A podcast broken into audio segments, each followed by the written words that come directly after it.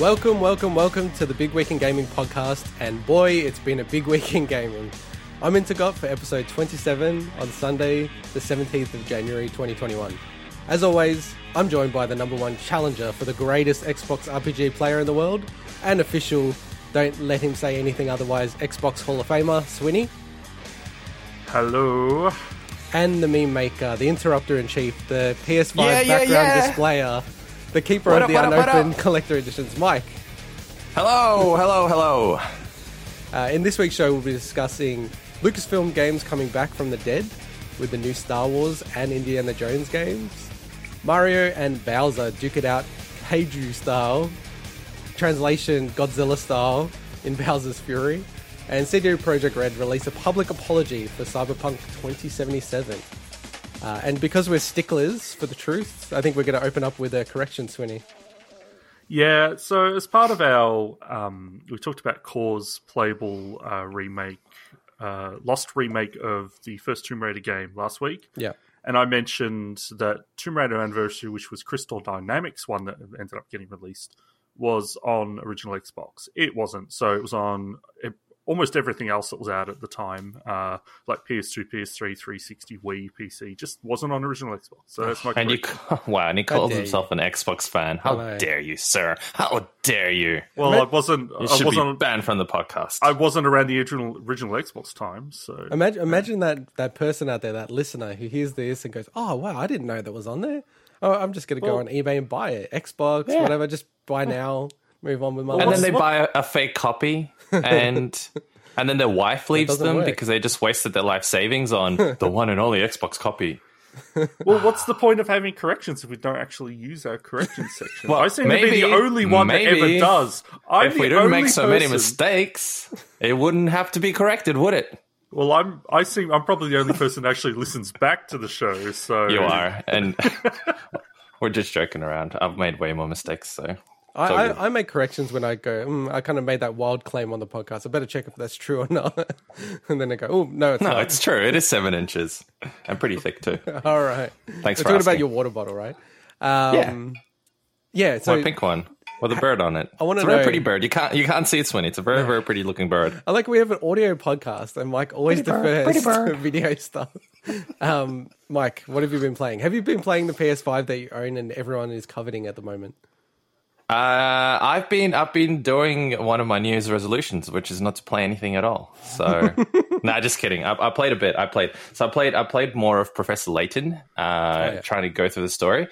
I literally just spammed the A button. To Sorry, skip just to the dialogue. clarify, that is not What? a PS5 game, by the way. Like he was asking about your PS5. No, it's not a PS5 game, and It's it's, also not called Professor Layton. Actually, Yeah, that's because what I was gonna Professor say. Layton. Correction. That's the correction I should be making. Oh, that that ah, I was like, man, there's this correction I was supposed to make last week or the week before that. That's the correction. And you dunked on It's me for actually Layton. asking you what the ga- name of the game was, and you're like, "Oh, there's I- only one on I the didn't. Switch." It's no, no, no, Professor no, I didn't. I didn't. I just wrong. called it the wrong thing. But it is true. There is only one on the Switch. I'm pretty sure, like 92 percent sure. Yeah, so I was is. playing that, but man, the dialogue is so boring. Even Oh, even my girlfriend got sick of it. She's like, she's just going through it, sick of the dialogue. She's, you just want to play the puzzles, and it's it's seriously, it feels like it's 90 percent dialogue for 10% of puzzles because they're not even hard. So you have to sit through all that crap and then you get like 10% worth of an actual puzzle that you're interested in. So if you're listening, developers, which is highly unlikely, but just in case, please, the next game, not not so much dialogue. And that that dude, what's his name? Normal or I forget his name. I don't even give a shit. He's the most pussy whipped character in any game I have ever seen. Like he's got the hots for the the lead character, Katrielle but she completely sort of so far anyway three cases and dodges all his advances. All like the stupid little jokes he makes about dating. And anyway it's it's just frustrating. The whole thing's just annoying. I just want the puzzles. I think that game is kind of famous for its dialogue. Like, I, Yeah, I think but, people like- like, the story and the dialogue and the. this is too much. In the previous ones i feel like the balance was a bit better. And this is just anyway it rant over that was the main thing and of course cyberpunk i've put like 80 hours into it Really? i think i'm yeah i think i don't i think i'm i'm not even like probably 30% of the way into the main story though You're, you're so- just you're just a chauvinist, Mike. You know they they finally give us a female Layton protagonist, and you say she talks too much. oh, zing. And Swinny, what have you been uh, playing? You did say in the pre-show in our sort of group chat that you've had a big week in gaming. So what's been going on?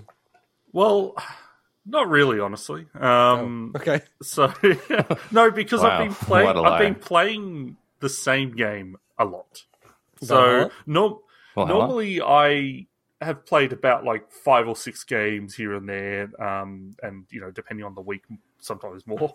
But the this week it's just all been bug fables. Like Oh yeah. it's I Ah, yeah. You did I finished. I finished the campaign. So I talked about it a bit last week, but I was only I think two chapters in. Um, so I was probably not even a third of the way through the game. So I've beaten the game now. Still got some cleanup to do, like the end game stuff and achievement stuff. But the main campaign, um, honestly, because I was doing all the side stuff, which I was glad I did it throughout the game. Um, I think it's taken me over fifty hours to do this game. Like, it's, a, Whoa. it's a long game, and it's but it the thing with this game is so chock full of cool stuff. It doesn't feel there's not much busy work there. Like all the side quests, while there's some that technically would call a fetch quest, they've all got super interesting characters hmm. and it all ties back in so that you'll actually learn to like there's so many side characters that you actually learn to their personalities and their quirks. And this game's storyline is just brilliant. I was so shocked. I was expecting this to be hey, it's an indie RPG. It's you know, it's based on Paper Mario's visual and, and gameplay style and general design. Um, but I wasn't I wasn't expecting to love the story and the characters so much. It's they've done a fantastic job with this game. Um, it's this game deserves so much more recognition. Um, and honestly, I think this game is is easily better than Paper Paper Mario Thousand Year Door. So I mentioned Whoa. last week. Oh, I reckon this is easily better. so this I, game I wanted to ask if you wanted to go on the public record with such an inflammatory He just remark. has. Yeah. easily. I reckon this game Easily. See, Thousand Year Door is fantastic. No, th- I, this game, like this game, is fantastic, and Thousand Year Door is great.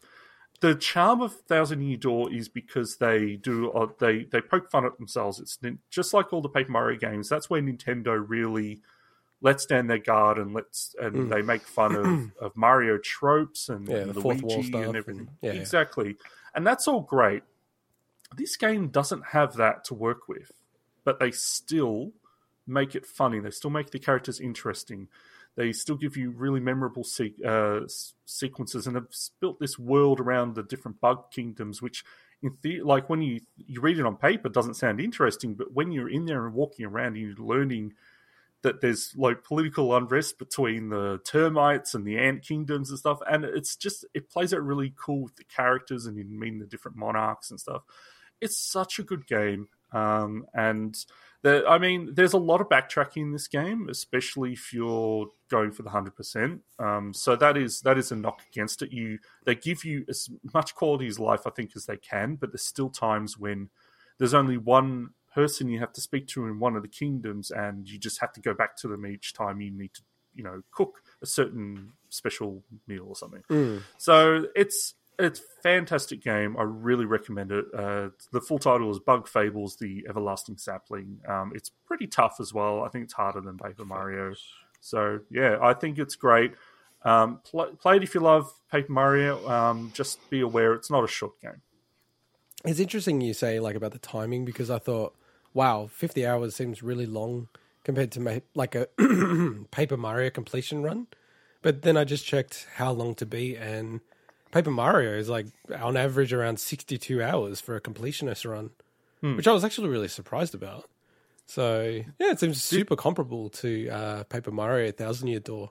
Like even the Yeah, ratings, I actually really rate the ratings for how long to beat because it doesn't get the um the crazies that go to Metacritic to try to review bomb things as much generally. Um, and yeah, it's rated so highly. It's crazy. Not not quite as highly as Paper Mario Thousand Year Door, but right up there. I might have to try it. What is it on? Switch, PC, PS4. Interesting. An Xbox, yeah. Oh, they they don't have Xbox listed on how long to beat. Interesting. Oh, So that's no one- because they're biased. No, no, no. It's because no one's put Xbox as they've finished it on Xbox. You should add your completion on. on here. Yeah. Well, that that- No one's played it. See, I don't care about that site because I track that stuff on True Achievements anyway. So But don't you play? it's a good site. It's a good site. I will say. It's- But you play things that other than Xbox. So, Nope. and was there any? No, he doesn't. And, uh, wait, wait. I want to. I want to see. Is there any other? Is there any other announcements, Swinny? no. Oh, okay. What? Well, because Mike and I were trying to stoke you into getting a Series X this week, Oh yeah. Yeah. See, I look. and you, you did say I- you did say you've spent enough on gaming this week. So we're like, ooh, Yeah, Mm, no. Maybe he. ooh. Yeah. No, because I've got the short list and I ended up buying like eight games, and some of those are like twenty bucks. So I was like, oh, it's just the thing is, well, I'm if it wasn't for Mike, I'm the same Assassin, with Assassin's Creed, um, if I didn't stop having to stop playing that game because of the save bug I was having, then it would have probably been a lot more enticing. But I'm also about to move in in a little bit, so I just figured that I'll just give it a bit more time. Fair enough. But hang on, hang on. Can I just clarify? So you stopped playing Valhalla because of one bug. Pretty big. so you bug. decided to, yeah, but you decided to go and play Bugtails, which is full of bugs. I don't, I don't get it, man. Your logic is just weird. Uh, Nice nice, dad joke. Nice. Nice dad nice. joke. Wait, you want you want to hear a dad joke? I went over to my to my partner's uh, to my partner's place the other day, just su- su- surprise visit after I dropped her off to work, and her dad was there, and he's like, "Oh, I'll give you something you've always wanted," and he gets a piece of card, and he and he just cuts it roughly, and he writes T U I T on it. Like, what? What the hell is that? And you got Swinny again can't see it, and no one see can it see it because it's too bright. It says T U I T on it, as in get around to it. He gave me this little thing, just like a piece of card, Paper. a piece Get of paper that's around. get to around it. to it. That's like the worst dad joke, but I, I, I love it. actually It's don't get it. I don't get the. do- I don't It's get a the. Get around round to it, object 'cause he that was- says to it's it a on round it. object Ah, that says okay. to it on it, yeah. And he's like, because he was, I was, I was telling you about, you know, getting, doing all these things, and he's like, come on, sure get if around that's a dad to it. joke, is it? Well, I think it's a dad joke. I think Okay. it falls into the dad joke category. Yeah. That's just more like a carrot top joke. Yeah, right, exactly. It's like a play. It's like a playground joke. So, So, what have you played this week? yeah, Nicot. Yeah. Uh, not that much. Like it's it's kind of crazy because you know I, I don't think I've said this on the podcast, but I've got a couple of months off uh, pat leave because of the baby, so I'll be back at work after Australia Day, and I kind of thought you know obviously I'm prim- primarily looking after the baby, but you know every now and then when he's with the grandparents and all that stuff, oh I'd probably get a lot of gaming time in, but I have actually haven't had as much time to myself as I expected, but. I have started a few games, but th- I think my problem is I haven't had one game where I'm really trying to drill into. So I started playing through Castlevania, uh, Symphony of the Night, as that's part of my Dirty Dozen list. That game, like, so I've never really played it. I've seen other people play it.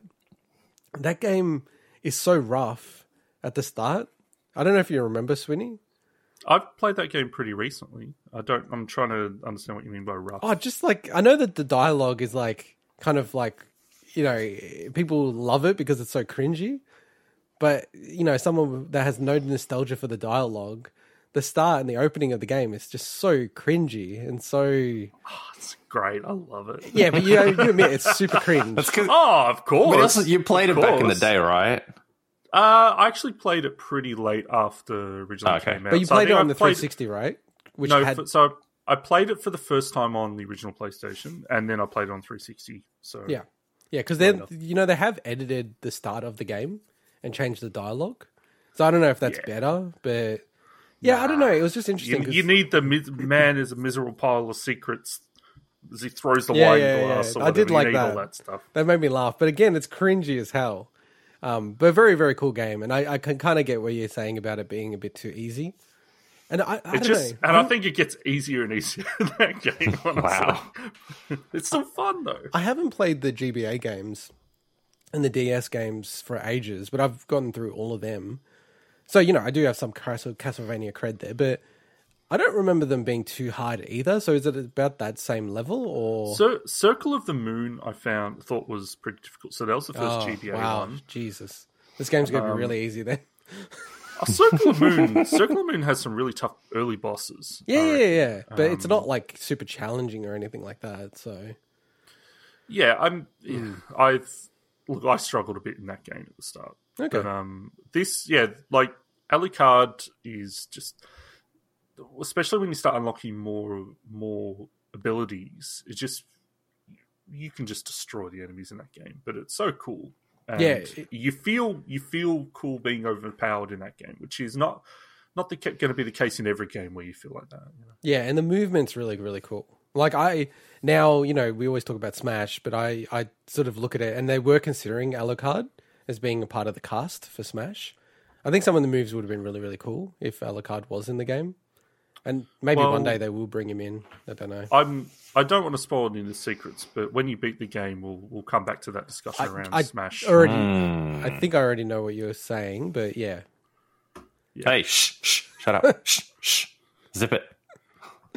All right, uh, but yeah, like as for me, apart from that, I've been plugging away at a few other games, Skyrim, stuff like that. I, I, I think I just need to park everything and just start to like focus in on one game and really try to get through it. I think Skyrim's so scary to me because I know it's like a hundred hour game that it's like, oh, Oh, it could be way more God. than hundred hours. But you know what I'm saying? I've never, You know I've never finished it, and I think I put a, like three, four hundred hours Yeah, into that game. yeah, but it's kind So, of it's kind mm. of daunting in a way starting it. It is It's like, daunting. oh. yeah, I'm the same. I'm Yeah. the same. Swinny, I, I, I assume you don't really feel like that, but to me, if I feel like, oh man, this game's going to take like 50, 60 hours at least, I just it puts me off. Well, I'll feel like that if I know it's an MMO that I've got to grind or something. Yeah, That's your Um, punishment. but you could the, always uh, listen to a good podcast. Wink, wink. While you do that. with with Skyrim though, I've mentioned before when we talked about it quite a few episodes ago that if you just play the the main campaign and the guild campaigns, like they're Yeah. kind of you know pr- pretty integral to the game. Um, it, I don't think it's a hundred hour game, but if you s Hmm. if you also if you get distracted That's by true. side quests, it's going to be. Which is the thing is that's that's Skyrim, and that is a, Yeah, a fantastic way to game. explore it. But if you are time limited, then I think it makes Hmm. sense to not get as distracted and just play that stuff if you want to experience the game. Yeah, Put it this way: at the very start of the game, there's a quest. I don't know if you've done that yet, where you have to go to the top of the mountain to talk to the Greybeards. no, Is the Greybeards? No. Yeah, yeah. haven't done it. They're still waiting for me. Two hundred hours later. What? yeah, Skyrim's main campaign. it's that kind of a game. Wow. I- You don't have to touch the main campaign almost at all. I reckon Skyrim's main campaign is a huge improvement over Oblivion. So It is, but that doesn't say much because you basically have to pick between a racist dude and a, a completely authoritarian government. So, like, I don't know. I had no interest in either of them, so I just waddled so off on you're my saying own. Skyrim is US politics? Ba- it's basically US politics, actually. Yeah, it's a microcosm of US politics. Yeah, and I just felt like ah, screw that. So I just went and did my own thing. Fair enough. All right, well, let's get into the news. Uh, there's actually a lot of news at the moment. It's been a big week in gaming. Uh, it says kick us off. Uh, the big news this week was around Lucas Games being resurrected as a brand. Uh, Yay! so, in a massive announcement, Lucas Games brand has been So resurrected. Lucas Lucasfilm. Lucasfilm Games. Games, Good yeah. correction. Uh, Lucasfilms, Lucasfilm Games. It's actually hard to say. Uh, brand has been resurrected with the new Star Wars and Indiana Jones games coming, and also some really large announcements around the whole deal that they've had with EA. So, uh, as we all know, there was a deal that Disney did with EA as part of shifting what was Lucas Arts uh, and really working with a, a big publisher. And they did a 10 year agreement with EA back in 2013 that expires in 2023. And that was to have the exclusive license to what I'd probably say is AAA Star Wars games. So there have been other Star Wars games not from EA, but not any tentpole summer releases or anything of that order. So the news this week was uh, quite large as we also had an announcement that there will be a new open world Star Wars game made by Ubisoft's Massive Entertainment, so the folk that make The Division. Uh, and then Interesting. on the other hand, with the Indiana Jones game, which is also in that sort of umbrella, uh, from Bethesda Machine Games, who uh, the folks that make the Wolfenstein games, uh, going to make an Indiana Jones game, and it's going to be produced by Todd Howard. So a lot Starring of, lot Nathan of- Drake. a lot of crazy stuff happening this week around Star Wars. Swinny, um, h- h- how do you take this if you're EA? with Uh, some lube. Jeez, right. I know. Just just Tone go right down. in there. Just go right in there. Go right in there, I know, nice and deep. Well, you have Well, to go in with it. Well, uh, it's rough. Oh my Nah. god. EA, yeah, th- this is a, this is a huge hit for EA. I think um, they, but I, I see this as nothing but a positive for everyone else because we're getting, we're not, we're getting, you know, potentially, who knows what other um, developers might work on Star Wars games in the future because you know we don't know. I don't think we know all the details of the arrangement between Ubisoft and and Lucasfilm Games, but I'm assuming that it's probably on a per game basis at the moment, and at least until they see how you know this first one goes. Um, but I just the fact that you know LucasArts, as I more fondly remember, and I think most Yeah. people think of them as LucasArts. They're, they're they're such a beloved studio for me. You know all their point and click stuff, especially, and just games like Tie Fighter and all the stuff that was um, you know not so much developed by them, but I still think of things like Rogue Squadron, um, Episode One Racer, and all that stuff. That's kind of you know that's around my era, like sixty four era. But obviously, all the PC Star Wars games. So I said, well, I said Tie, uh, TIE Fighter, but like Dark Forces and, and Jedi Knight, which I do love. Those were awesome games. Yeah. Yeah, so I'm hoping that it's returned to form for this stuff, and I know that Jedi Fallen Order is was really well received, and I'm looking Hmm. forward to playing it. And a lot of people love Star Wars Rogue Squadron so, and Battlefront 2, so I think they've really gotten. You EA mean has gotten to squadrons? Yeah. Battlefront 2. No, no, no. You What? said rogue squadrons. You mean Oh, Star sorry, Wars squadrons. Just, Squadron. just squadrons, yeah. Which, uh, by the way, to interject, is free to play. I think this weekend on Xbox. I, I gave it to you. Remember? It's part of the. You gave it to me, but the, you know we spoke about this last week. I think that Sony have delayed the VR headset plug thing, so I'm oh, waiting till so I you don't have a on. PS4 yeah. at all. No, I don't because Oh, I traded man. it for the PS5. That's so annoying. So Sorry. So yeah, so I think EA had gotten to a good place with it, but they struggled in those early days when they had all the cancelled games. Yeah, Um, thirteen thirteen most famous or infamously maybe you call it. Yeah, so but I think this is a great thing, um, and yeah, even if it's in brand name only, like I I wish they would have brought back LucasArts as the brand name myself, but uh, whatever, it makes sense. would sense. it be weird? Imagine if your name you were Swinny and you cre- you created Swinny Film and Swinny Arts, and then you completely relinquished control of that, and years later that brand comes back like Swinny Film and Swinny Arts. It'd be kind of cool. Yeah, that's amazing. That's like Super amazing, yeah. If, That's if like- you're a Lucas. Yeah, like if, if you have such a strong brand yourself that I didn't even need to have anything to do with it, just my name hmm. being on the, the thing is enough. Yeah, and you know, like a quick rant about George Lucas. Like so many people rip into him. I'm a huge Star Wars fan, but then I don't really like a lot of the new stuff apart from the Mandalorian that's coming out. But the guy is an imaginative guy. Like Oh yeah, he's got a wild imagination. genius. Yeah. So, and he creates these insane worlds that don't make much sense, but they're so cool and so it's just childlike in in a way. It full, but at the same time, he's very adult-like in the sense that he knows his business as well, and he Yeah. knows how to market that stuff. Oh, yeah, he knows toys how to like get that, the yeah. most out of it. Yeah, he's he's he's, he's nuts. I, Yeah. I think he's a genius. He's amazing. yeah, no, for sure. Um, I totally. I, I think my take on this, guy. And, and I think it's similar to you, Swinny, that you know I feel like this whole change was seeded with Battlefront Two. Um, just just the fact that Battlefront Two, how poorly that was received, and that was that was in like mainstream media. So this is the kind of stuff that you know the film execs and Disney themselves would be getting a lot of feedback on. Just you know the monetization of that game, the absolute backlash from gamers. I, I feel like from that point they would have sat down and said, well, "Okay, we're going to change the model here," because these games were selling well. Like if I look at the financials, we uh, we didn't include it in the list of four, but there's the Galaxy of Heroes mobile game that actually made the most amount of money out of all of these games. It made like over a billion dollars that mobile game. Um, Whoa. Yeah, I know. And then like Fallen Order, Battlefront, um, and Squadrons, they've all sold over 10 million copies, which is really good. Like if you're selling over 10 million for your game, you're doing well. Um, So Play I, Fallen Order. It's really good. yeah, look, I'm waiting for Fallen Order to come on PC, Xbox Game Pass. So I would have already Oh, played that game because I'm actually really, really looking forward to playing that game. It's really cool. it's like an easy version of Dark Souls. Kind Oh, that sounds my up my alley. Well, it's like a Metroidvania kind of Dark Soulsy game. It, it it'll be totally up your alley. It's really really good. Yeah. very solid. Yeah, and and on the Indiana Jones game, so this is developed by folk who have only historically made first person shooters. Like, do we think it's going to be a first person shooter? Mm. No, or- I doubt it. Mm. I think it's going to be a uh, Tomb Raider slash Uncharted kind of game. Mm.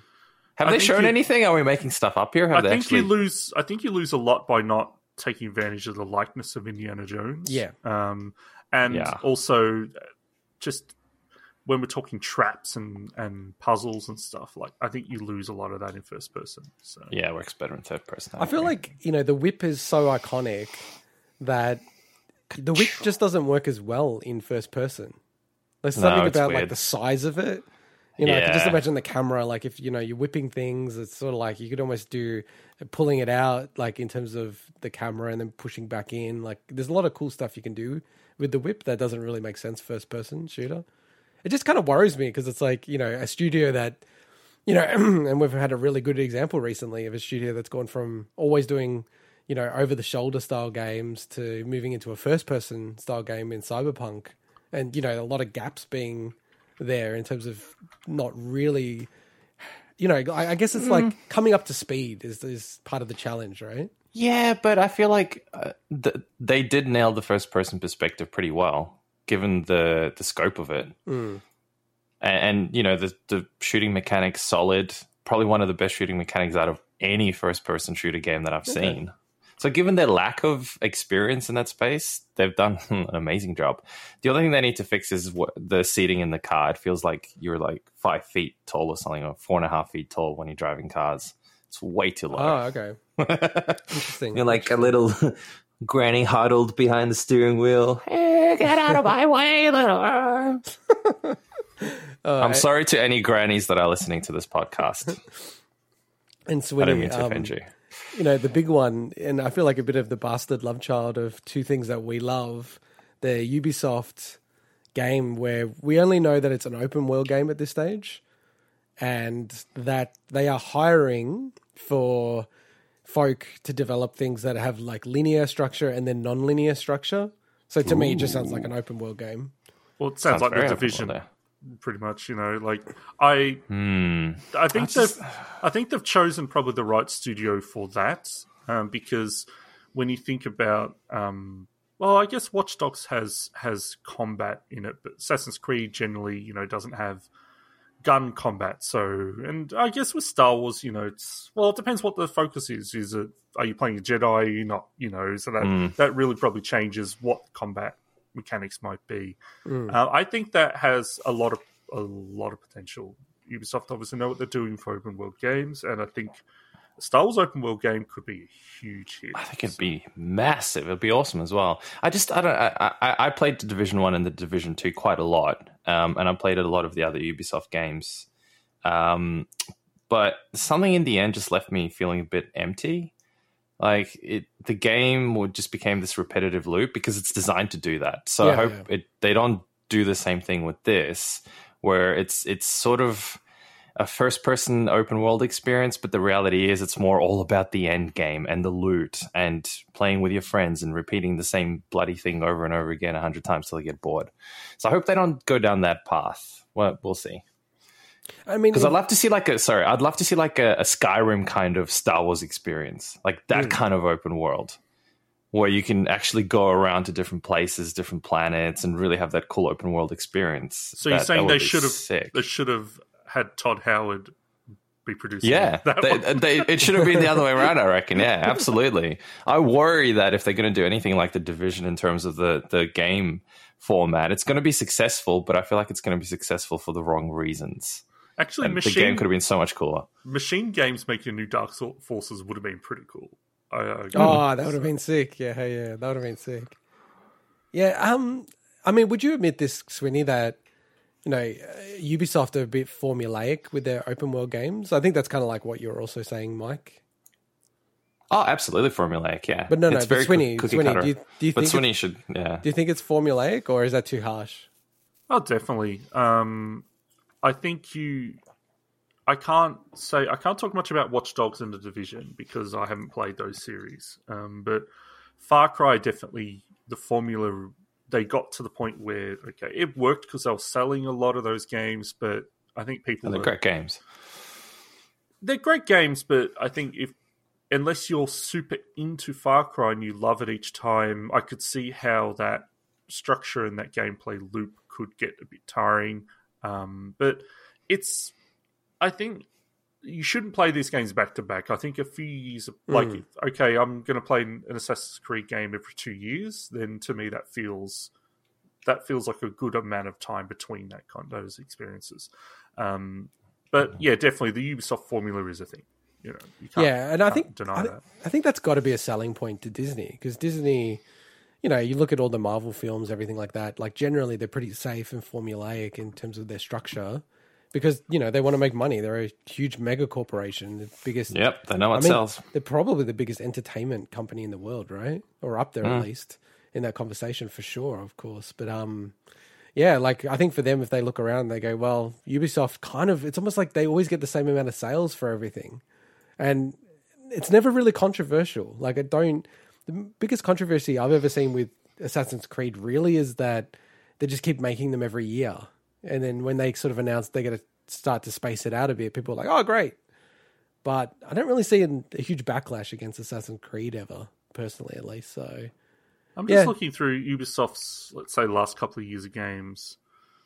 They don't do a lot of uh, like they've got such strong IP. yeah, They don't do a lot of big license name games. It's interesting. No. This was almost a bit of a new thing for them, or at least in recent times. I'm just still looking through. I mean, they do some Star Wars stuff, but I'm looking at like big AAA um, console releases and stuff. I'm probably missing one, but a lot of it's their own IP. So this, yeah, it's going to be interesting to see how they apply that formula to a license. Well, the last thing I wanted to say before we move on to the next story, but I do think you'll see a bit of a comeback with these licenses because IP is just so hot right now. Like anything with a strong brand is just dominating in every space it's going into. So that's like mm. also like video game IP, but then also on the other side, like Spider Man, like comic book IP. It's just wherever they're placing the product, it's just selling like hotcakes. So I could imagine some of these really classic, you know, just burnt into your brain IP, movie IP, they're going to really start to push that through again. Oh yeah, they'll keep flogging that horse. Mm, And look, there's nothing wrong with it, and and I think New Order is is a good case where it's it's an IP that's been done so much, yet it's still a good game. Personally, Fall, I'm Fallen sort of Order, over the sorry. Fallen Order, sorry. I'm like, wait, Um, New Yeah, I was Order. like, what's New Was Order? New Order game? what? it's a wrestling game, uh, and I don't know. Like It's I, I'm 80s personally, electronica game. We've talked about this before offline. I think as someone who enjoyed Star Wars growing up, mm. I'm over the formula. I'm over the whole universe. Give me something fresh. Give me something new, something different. Stop rehashing the same thing. And that's why you know the Mandalorian. I I became really cynical, and I know it's an unpopular opinion, but I wasn't the biggest fan of it in the end because it felt like the executive sat down and went, okay, how do we how do we continue selling this IP? Well, let's make you know a Baby Yoda, brilliant. That's going to sell like hotcakes nerds alike are going to love that. They're going to buy t-shirts. Even if they're not into it, they'll buy t-shirts. I know people who aren't even into Star Wars that well, and they have bloody Mandalorian Baby Yoda t-shirts Yeah, because they 'cause think it's- cute. yeah, it is, It's but it- brilliant marketing. It's It brilliant marketing. It is, But I feel like ultimately, I feel like ultimately the reason why those things get created is just to make money and just to, you know, flog the IP as opposed to because they really want to create that, in which case they probably would have come up with something completely new and fresh. But why come up with something new and fresh when you can, you know, it's a safe bet, there's a cash cow, let's just keep going down that And path. and we And now we now remove that. you we now remove you from our scheduled Mike rant for the week to move on to the next topic. All Yes. right, so Bowser's Fury. So we, you know, and we've even mentioned last week uh, around what's going on with Bowser's Fury. What is Bowser's Fury and Nintendo? And I think in in a trend that you'll see continue, and you may not actually see Nintendo directs again. uh, Nintendo dropped a two minute trailer for Bowser's Fury, and, and and this is part of the Super Mario 3D World plus Bowser's Fury pack, I guess you could argue, because once you actually watch uh, this this trailer, and it's only two minutes, so I'd encourage everyone to watch it. You'll see that it actually plays very, very differently to Super Mario 3D World. You have a free camera. It, from all the information that's been released, it's a sandbox world. Like it's one world that you play through. You go and collect all these cat shines, or I think they might be called meow shines. Uh, and then you unlock the kaiju slash Godzilla style uh, Bowser, and then you also turn into a Super Saiyan, super large cat Mario to battle uh, the Godzilla Bowser. So it's really cool that we've actually finally seen more information. And probably one last thing so the game's coming out on the 12th of Feb, so it's a month away. Uh, you can play this mode from the start. So it's very much like you can play Super Mario 3D World or you can play this mode. Uh, Swinny probably is the one who's likely or may be likely to get this game. Uh, how did you find the trailer? Oh, trailer's amazing. It's I've I'd read somewhere before, and maybe it was a popular prediction that I'd read this exact prediction uh, before, where they said you know an open world Odyssey, almost Odyssey style um, expansion, but using a lot of the I wouldn't say I don't know if assets is the right word, but a lot of the the mechanics and like Cat Mario and that like from 3D World. Oh yeah. So I guess the Yeah. the the the stuff from 3D World, the features and the cool stuff, but in a in like a, a sandbox environment. Um, it looks great. Um, I've still yet to play 3D World, so I do have it on the Wii U, but uh, it's been a long time since I plugged my Wii U in. Um, I might actually pick this up. Um, Oh, because, Because it, it'll be a chance to play through both. It's it's so like in Australia, you can get the game for about seventy bucks. Like if you look around to the right places, um, it's a weird one. I don't feel like this game would be worth it. Just it, it almost becomes like seventy dollar DLC, and the way it looks and shaping up, and everything you can get from the trailer for Bowser's Fury, it looks like a three to four hour experience. I've played Super Mario 3D World a lot. I never finished it. It's a really really cool game, but it is very you know, because it's it's from essentially uh, Mario 3D Land on the 3DS, and I mean that game makes so much sense on the 3DS, and it, it that's actually part of our game of some other year for 2011. Um, that game to me makes perfect sense on the 3DS. The Wii U game, and now coming onto Switch, it, it just feels a little bit oddly limited for the fact that it's a console game, but it's still very cool, and I love the game a lot. Well, Um, so just to say, I was just looking it up. Um, I think everywhere I'm finding, uh, including like all the wikis now, are calling them cat shines. So Oh, cat shines. Okay, I heard someone else say meow shines the other day, so I was like, I don't know. Like uh, they may all be getting it from the same wrong source. Who knows? no, I, I think they're cat shines, but I did say hear someone say no, they're actually meow shines, and I was like, oh, okay. I thought they were cat shines, but anyway, we'll find out pretty soon. I, I'm definitely going to get this game, um, and I'm just going to go straight into Bowser's Fury and play through that because, as I said, I played a lot of Super Mario 3D World, so I'm really keen to see how Bowser's Fury goes. And yeah, you're right. It's like there's no new mechanics, but one thing that I actually really liked about 3D World, the Switch version that they've done, they've actually sped the game up in terms of Mario can run faster than the Wii U version. And to me, it just looks more natural. Like that was one thing of the game; it felt a bit like stiff or something, which is really weird. But to how say did they for a balance- Mario game? Aren't there certain puzzles in certain parts of the game that are designed for a particular speed? How did Yes, yes, do of that? course, right? Like the whole level design would be built around your speed and mechanics. And Yeah. it seems to me like seeing the side by sides, they haven't changed anything. So Whoa. Hmm. it's going to make the game easier. Because the, the last thing I just wanted to say about this game is that uh, 3D World has some of the hardest levels out of any Mario game ever. Like the final challenge, I don't know if you've heard about it, Swinny. But the final, I always final get confused between the final challenges of like the Galaxy games and the ones I've seen of those. So feel free to Yeah, I th- I'm pretty sure most people who are well into this stuff would say that this is the hardest. Uh, like the final final world. I can't remember off the top of my head what it's called. Um, but yeah, there are some people who are like, oh, I've just never beaten it because it's so difficult. Um, and then kind of comparing it to like Odyssey's final levels, where they're like, oh, that's easy compared to this one in 3D World. I was like, wow, okay, like it must be really challenging then. So, and The just the I- yeah, go on. Yeah, I I really like what they've done with the, the new photo mode. So Hmm. photo modes are, are one of the least exciting new features that seems to be in every game for me. But they've taken a bit of a different approach with this because, um, and feel free to correct anything I say here, Intergot. But um, the the Wii U, which had its Miiverse, you could unlock stickers yeah, yeah, as you played through yeah, 3D the World stamps and stuff. Yeah, uh, stamps and sorry, yeah, stamps, and they they've incorporated that because there's no Miiverse on Switch. They've incorporated that into the photo mode of 3D World, which is a really neat neat way to apply to reapply a feature that essentially otherwise would have been gone. So I think that's really cool what they've done there. Mike Mike's just shown on the screen. He's installed or booted up Super Metroid, so he's gonna play that. Probably, I will say, Mike, probably mm. not not the best way to experience that game in the middle of recording a podcast. Just No, no, no, I'm not. I'm not playing there. it now. I'm Just not playing it now. put that out I'm just.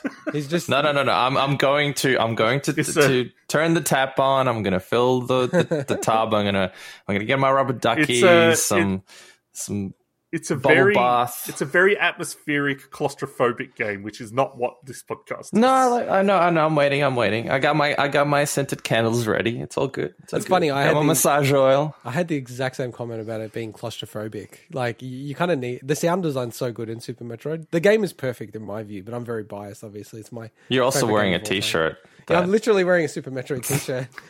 um, but yeah, just getting back to Super Mario 3D World, because you're not going to get the game right, Mike. Probably not. Okay. Because now, like, one cool thing, and we've mentioned it before, but I just want to mention again because I don't think we're going to talk about this game until it gets released, is that they have online co op for the game finally. So the game had a huge focus on co op, but you could only play local co op when it released on the Wii U, which was quite odd. So they've changed the game now, so you can play the main campaign, so Super Mario 3D World, four player online co op, which I thought was really, really sick. Okay, maybe I'd play that.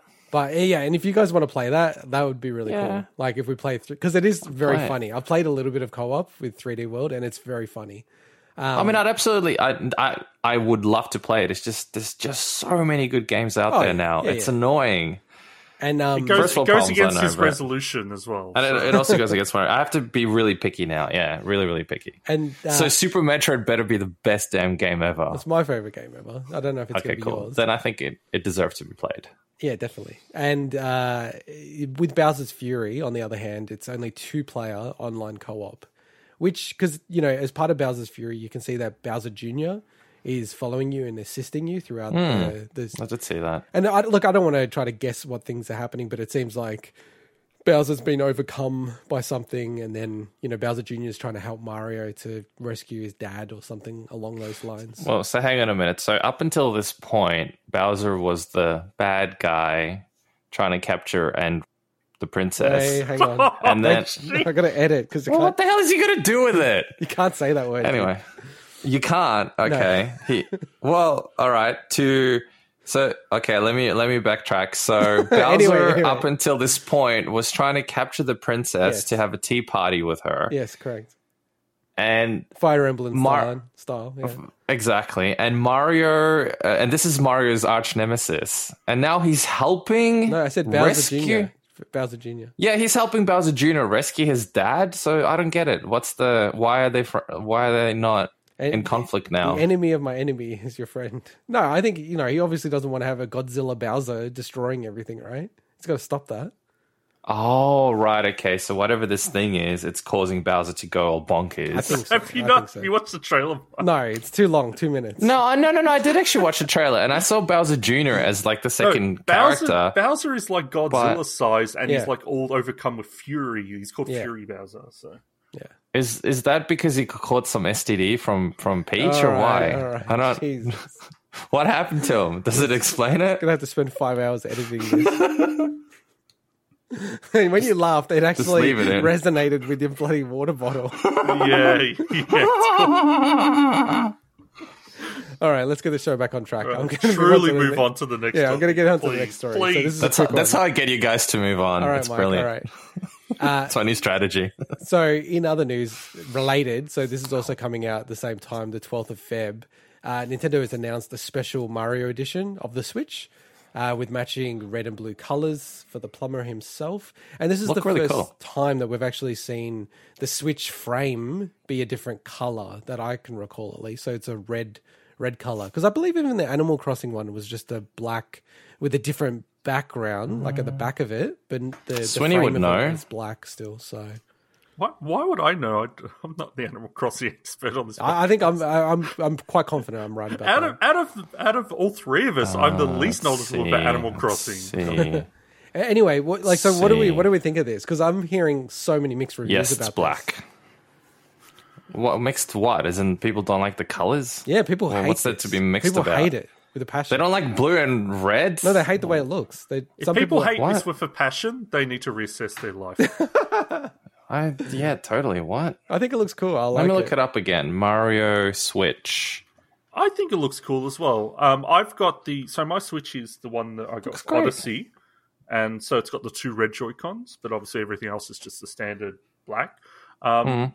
I yeah, I think the actual this special edition looks cool. I wish it was a Switch Pro special edition. That's the only thing. Yeah, one day. I was I was always only jealous of you having that Mario edition of the Switch. I was like, damn, I wish I had that one because I love. those Was it actually Joy-Cons. different, or were just the Joy Cons were different? But the, Joy- actual console just the is Joy exactly the same, right? It does give you. Doesn't it? Um, the back or oh no, I don't think I got the case. I got like a Mario case. I think I bought that separate. ah, a different So- case as well. Okay, No, no, I bought that separate. It's just the it's just the Joy Cons. I think.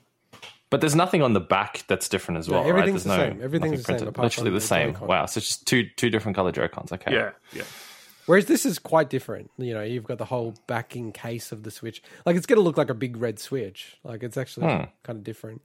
It does make the bezels look huge though, because you've got the huge red frame and then you've got the big black bezel around the screen. But do you, do you think that this makes the Switch Pro less likely or more likely? I don't think it has an impact. I Mm. don't. Yeah, I don't think it changes much because from memory, like even with the the DS, I could be wrong. The sorry, the 3DS, they were still releasing special editions of that and stuff. Hmm. And it didn't really impact when they announced the new 3DS and things. Yeah. So No, I'm I'm on the same page. I think like obviously all of this stuff was meant to be released last year as part of the 35th anniversary for Mario, but you know with COVID and everything like that, and as we'll talk about a little bit later, you know delays have been impacting sort of everything here. But um, yeah, no, I think it looks really cool. Like it's just one of those things. It's like how, how can you justify getting all like you know I know some people that do buy all these special editions, which I think is pretty incredible. But Your I, wife? no. Um, but I do think the Animal Crossing special edition is the best one that I've seen so far. That one looks really, really cool. Yeah, it's all right. I like the backing. I like the back of the Switch. I like the grey one. The grey one's the best. The grey one. Which one's the grey one? Just a pla- just this. Oh, just the standard. just the Give me any, any any color as long as it's black. No, I, I I'm not huge into into branded switches or anything. As you can tell, I've got a completely weird offset because I got another Joy-Con because my original Joy-Con was screwed. You can't see this one, but I'm showing I'm showing off my Yeah. my Switch. You got a grey and and it's got orange? a grey and an orange one, just because it was a secondhand orange one. Um, so I couldn't care less. It's more about the functionality of it. But I thought this is cool. I mean, th- those are the. I guarantee you, they would have had official hashtags for what the color red is and what the color blue is for Mario, and they would have just used basically that, or you know, a shade around that that works in Oh. plastics. I was so confused what you meant by Uh, hashtags. You mean like uh, CMYK or like the hex? the RGB hex code the hex. for for the red and the blue. They would have just used that, right? So I you meant like you, they're s- searching you on can't Twitter screw that up.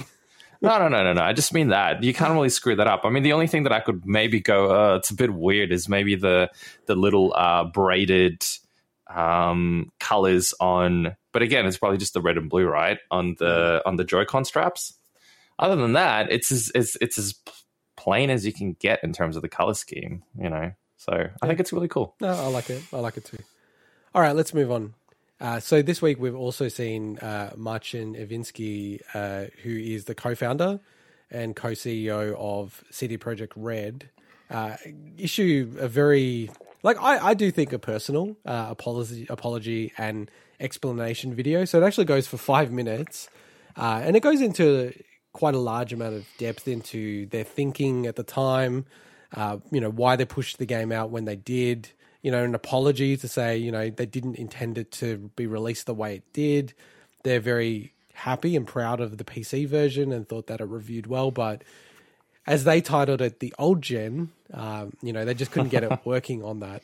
And I think, like, really, uh, it does confirm everything that we have said about the game and how they developed the game really for PC and then tried to reverse engineer the console versions rather than, you know, start with like how are we going to get this to run on a Xbox One and a PS4, right? Which a is very Switch. underpowered. Um, and, and we will talk about it in a second as well. But there was also a Jason Schreier article um, about the development of the game, and it wasn't as good as I thought it was going to be. This Jason Schreier article, just given that he was hyping it up a little bit, but there were some interesting things that, um, you know, that you know we, we we sort of got from that. So, so Mike, does this uh, change your love of this game? No, not at all. So I no because I still love the games. I, again, I, I was privileged to be able to play it on on PC. So Yeah. I feel for people that had it on console. As oh, as You've it, got it on console as well, by the way. I also have it on console, yes, but I haven't played it on console. It's still still You unopened. should try it. You should actually So- boot it up. Don't allow the update on the to get- Xbox yeah, One don't X. don't allow it to get updated, and then just See try to play like, it. yeah. Yeah, yeah, that'd be funny. Yeah, just record it. Oh my god, I can't. There's enough bugs on the PC. Look, it- it's someone who who's a bit of a cyberpunk shill. I think I've I've you know I've got enough sh- cyberpunk merchandise and bought enough into the the whole thing. Um, mostly because you know I support the company. I, I get where he's coming from, but I think there's certain things that to be objective about it. I don't think he addressed. So I don't think he addressed things like why were people only allowed to review the PC version He did. and he did have that. Did mention. well, that. I feel like it was a bit of a cop out. I don't feel like it was it was a legit a, a legit reason. People weren't allowed to use their own footage, which is Oh, it's like the other a stuff little sketch in my I just wanted to clarify that he did. Uh, this was only like a five minute video, and he did at least mention Yeah. it. Um, so I, I, look, I can see, I can see. It's not like they did this willy nilly. You, you can, you know for a fact they sat there in meetings for hours and hours on end before the release to talk about all of this, to figure out their options, and they kind of just went, "This is the lesser of all evils that we can possibly do because of the sheer number of people that pre-ordered it." Um, I still think, however, obviously that's not what they should have done. They knew their product wasn't going to to work. I know I know they thought they could get it and they could do a patch quick enough. So I guess but but to be realistic, surely they knew that it was in such a state that there was no way they would have had enough time to do it. So either they were kidding themselves massively or I feel they they thought, "Oh, let's just, you know, see how this goes and then and then deal with the aftermath." So I don't know. What do you think, Swinny? Like, how, how did you see the? Uh, So uh, this look, first of all, I think the actual apology video, um, what he was saying in, I thought it was really great. Um, Yeah, I agree. I It's agree with that, great absolutely. to hear honesty, um, anytime, but it's especially in an industry that is often very closed and very guarded Mm. with this stuff. But it doesn't.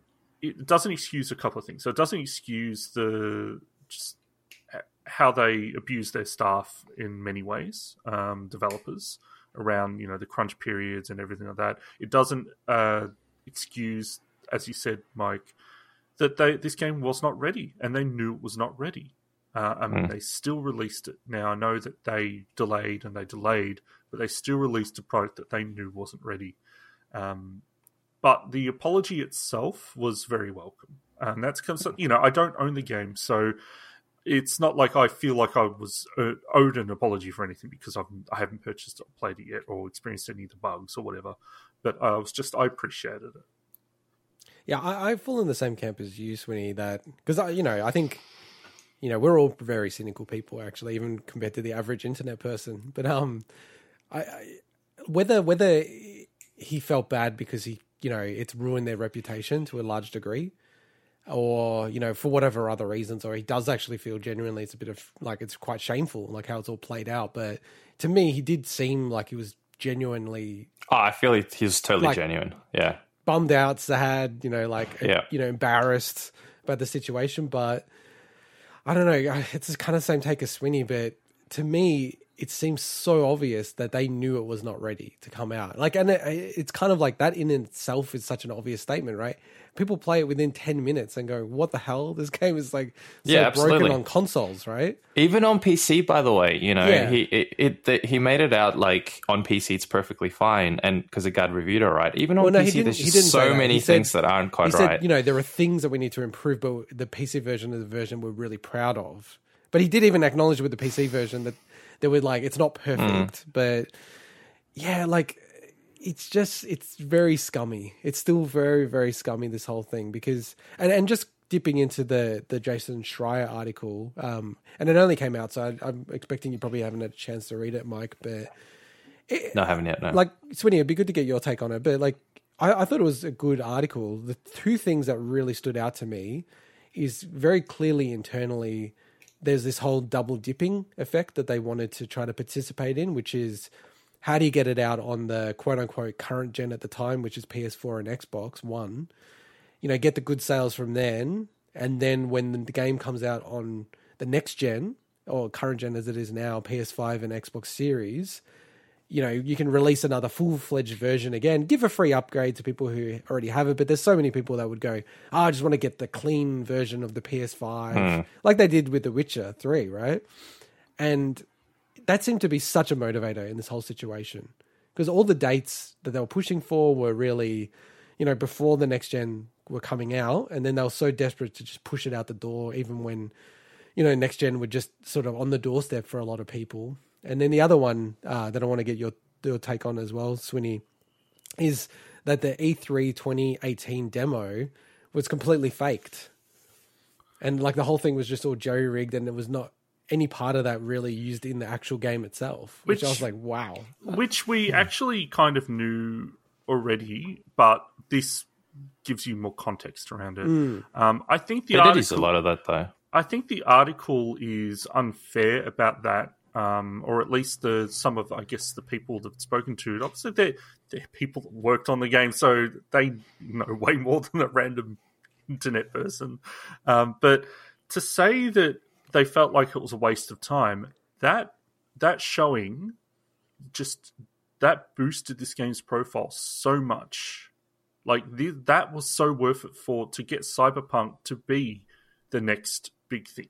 You know, before then people were hyped for Cyberpunk, but it wasn't the biggest game, you know, that's coming out. Yeah. And that E3 demo, which they first only showed to behind closed doors and then they eventually released, had a very clear statement at the front. I don't remember the exact wording of it. I wish I brought it up before this. But it made it very clear that this was. It says example- work in progress does not represent the final look of the game. Yeah. So I But, think but that essentially, what I we're watching is like something that's that's, not the game. This isn't the game. I think it's I think that was fair though because of how like you got to think this that was well before like that was quite a while ago as well. I'm more I'm more acceptable of that than I am of something like Colonial Marines, where they didn't make that they they didn't make that clear Wow. at the start. Now Colonial Marines I remember that one. Colonial Marines, like to be fair to them, like a lot of people have learnt from their mistakes, including this. You know, like a, a lot of people putting that stuff like does not represent game footage. A lot of that came from those debacles. But I think that like that had a point. It it created it made Cyberpunk the biggest game that was on the horizon. So I hmm. think it was important. Yeah, I- look, and I'm being a little bit of devil's advocate here because I do understand that when you're doing demos and vertical slices, sometimes you don't have everything working, so you do have to jerry rig things and patch things in. And you know, there was the probably the most famous demo of all time. Now you'd have to say is when uh, Steve Jobs unveiled the iPhone, and famously that didn't work unless they pressed it in a very specific order. It was like the apps. If you open Safari before Mail, it would crash. So you had to like show Mail first and then Safari, and uh, you know it was very all kind of a lot of BS. Let's be real. Sure, Um, rigged. Yeah. Yeah, yeah. So, like, I get it, but then at the same time, to kind of you know hear so f- clearly that they're like they pretty much didn't use that that code, like that. w- I, I think the thing that excuses is it is most of the game is actually there. You know, people have done the comparisons. This is what the E3 Yeah. version looked like. This is what the actual game looked like. It's not the same, and you can see it's almost like they've made a CGI version of what the game is, and then they've somehow backward engineered that. It's just, it's a little bit dodgy again, and The same happened with Witcher Three. Like, yeah, there's, I know, I know. This is not a new thing in gaming. This No. is just one of the most profile, highest profile examples of it. You know, I, I think it's. I think the biggest point is like when you miss the target, it's when you get yourself into a lot of trouble. And they probably actually haven't missed the target as many as much as other people say they have.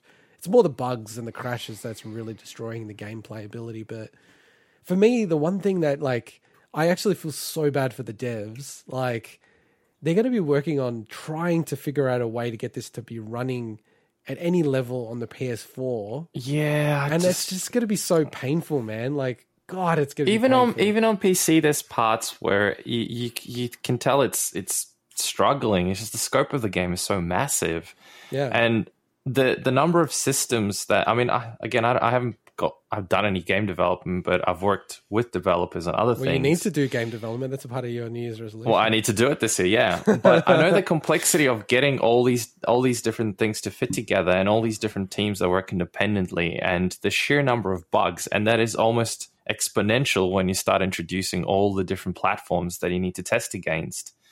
So It comes down to the whole, you know, business decision of you have deadlines and budgets and timelines and in the end it's it's it's a business you're running. And i feel like in this particular case they just made the wrong decision. But i can also see how it would have been difficult because they would have had contracts with sony with microsoft.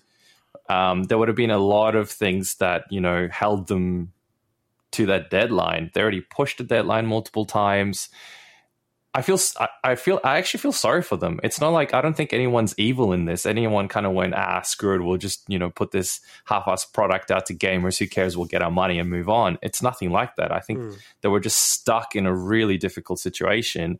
Made a crappy decision to release it instead of saying you know what we're going to have to keep delaying this for another six to twelve months, which would have caused a lot of issues as well. Right? People would have just been screaming all over the shop. I'm going to boycott this game, etc but it probably would have been a better decision, I think, Yeah, overall. they're a victim of their own ambition, and They absolutely were, yeah. they imagine. So you talk about the PS4. To me, not knowing anything about game development, one of the ways is obviously to to downgrade things. You know, to to to find a way to get those assets to stream in better on older platforms by having less things to to stream in. You know, and people aren't going to be happy with that outcome either. It's a tough situation. Hmm. it was too ambitious, and I think, but you know, back when they started in 2012, technology's changed a ton in eight years. So it, it's probably it's maybe a good lesson for developers that know their game is going to take quite a lot of time. That they should probably either not make any promises about platforms moving forward because technology changes too much, or you know introduce things later to say you know we're developing this on PC, we're looking at you know um, potentially other revenues. And maybe just before release or something, or a year before release, they go, okay, we're, we're going to release this on, on other consoles as well. Yeah, uh, look, I, I totally echo where Swinny's coming from on this one. That because I've read through Jason Schreier's first book, which is Blood, Sweat, and Pixels, and they have a whole chapter on CD Projekt Red and The Witcher Three and the development of that game. It's really interesting, and they were so ambitious back then as well. Like the whole discussion in the studio was. You know, when we have side quests, we don't want it to be just like a fetch quest or something boring. We want it to be like a rich story. It's like a, you know, like almost a mainline story in itself, all the side quests and you know everyone was so stretched to get that game done. And that sort of like then spurred on the whole hey we don't want to crunch again rah rah rah all that stuff that they backed off on. Um, but you could see even back then they were being so ambitious about how the game was going to be structured. Um, look like i hope like the next update we have about this game you know they've laid out their plans for 2021 i think like as we said they're pushing out the PS5 and Xbox Series X versions to late this year, like late 2021, so probably around October time. And they're releasing free DLC and some major patches in the next couple of months. So, you know, I hope that that cleans it up, and I really hope that they are able to put a good version of the game onto PS4 and to Xbox One um, that people can play because a lot of people don't have access to high end PCs. They will, so- yeah. yeah. And as someone who's playing through the game as is and and massively enjoying PC it though. On PC, um, I I don't want to discredit the the crazy amount of work that they've done on this game. There's so many times where I just stop and I just admire a vehicle or I admire a sunset or something. It, it's just brilliant, even as is. So I actually really, really look forward to playing it again once they've added a whole bunch of features, patches, etc. in a couple of years' time or so. Um, yeah.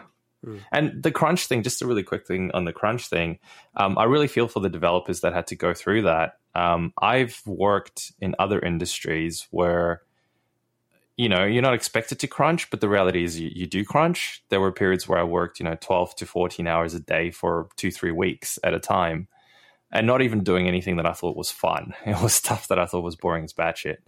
Um, and it kind of happens across every industry, not just the gaming industry, I think.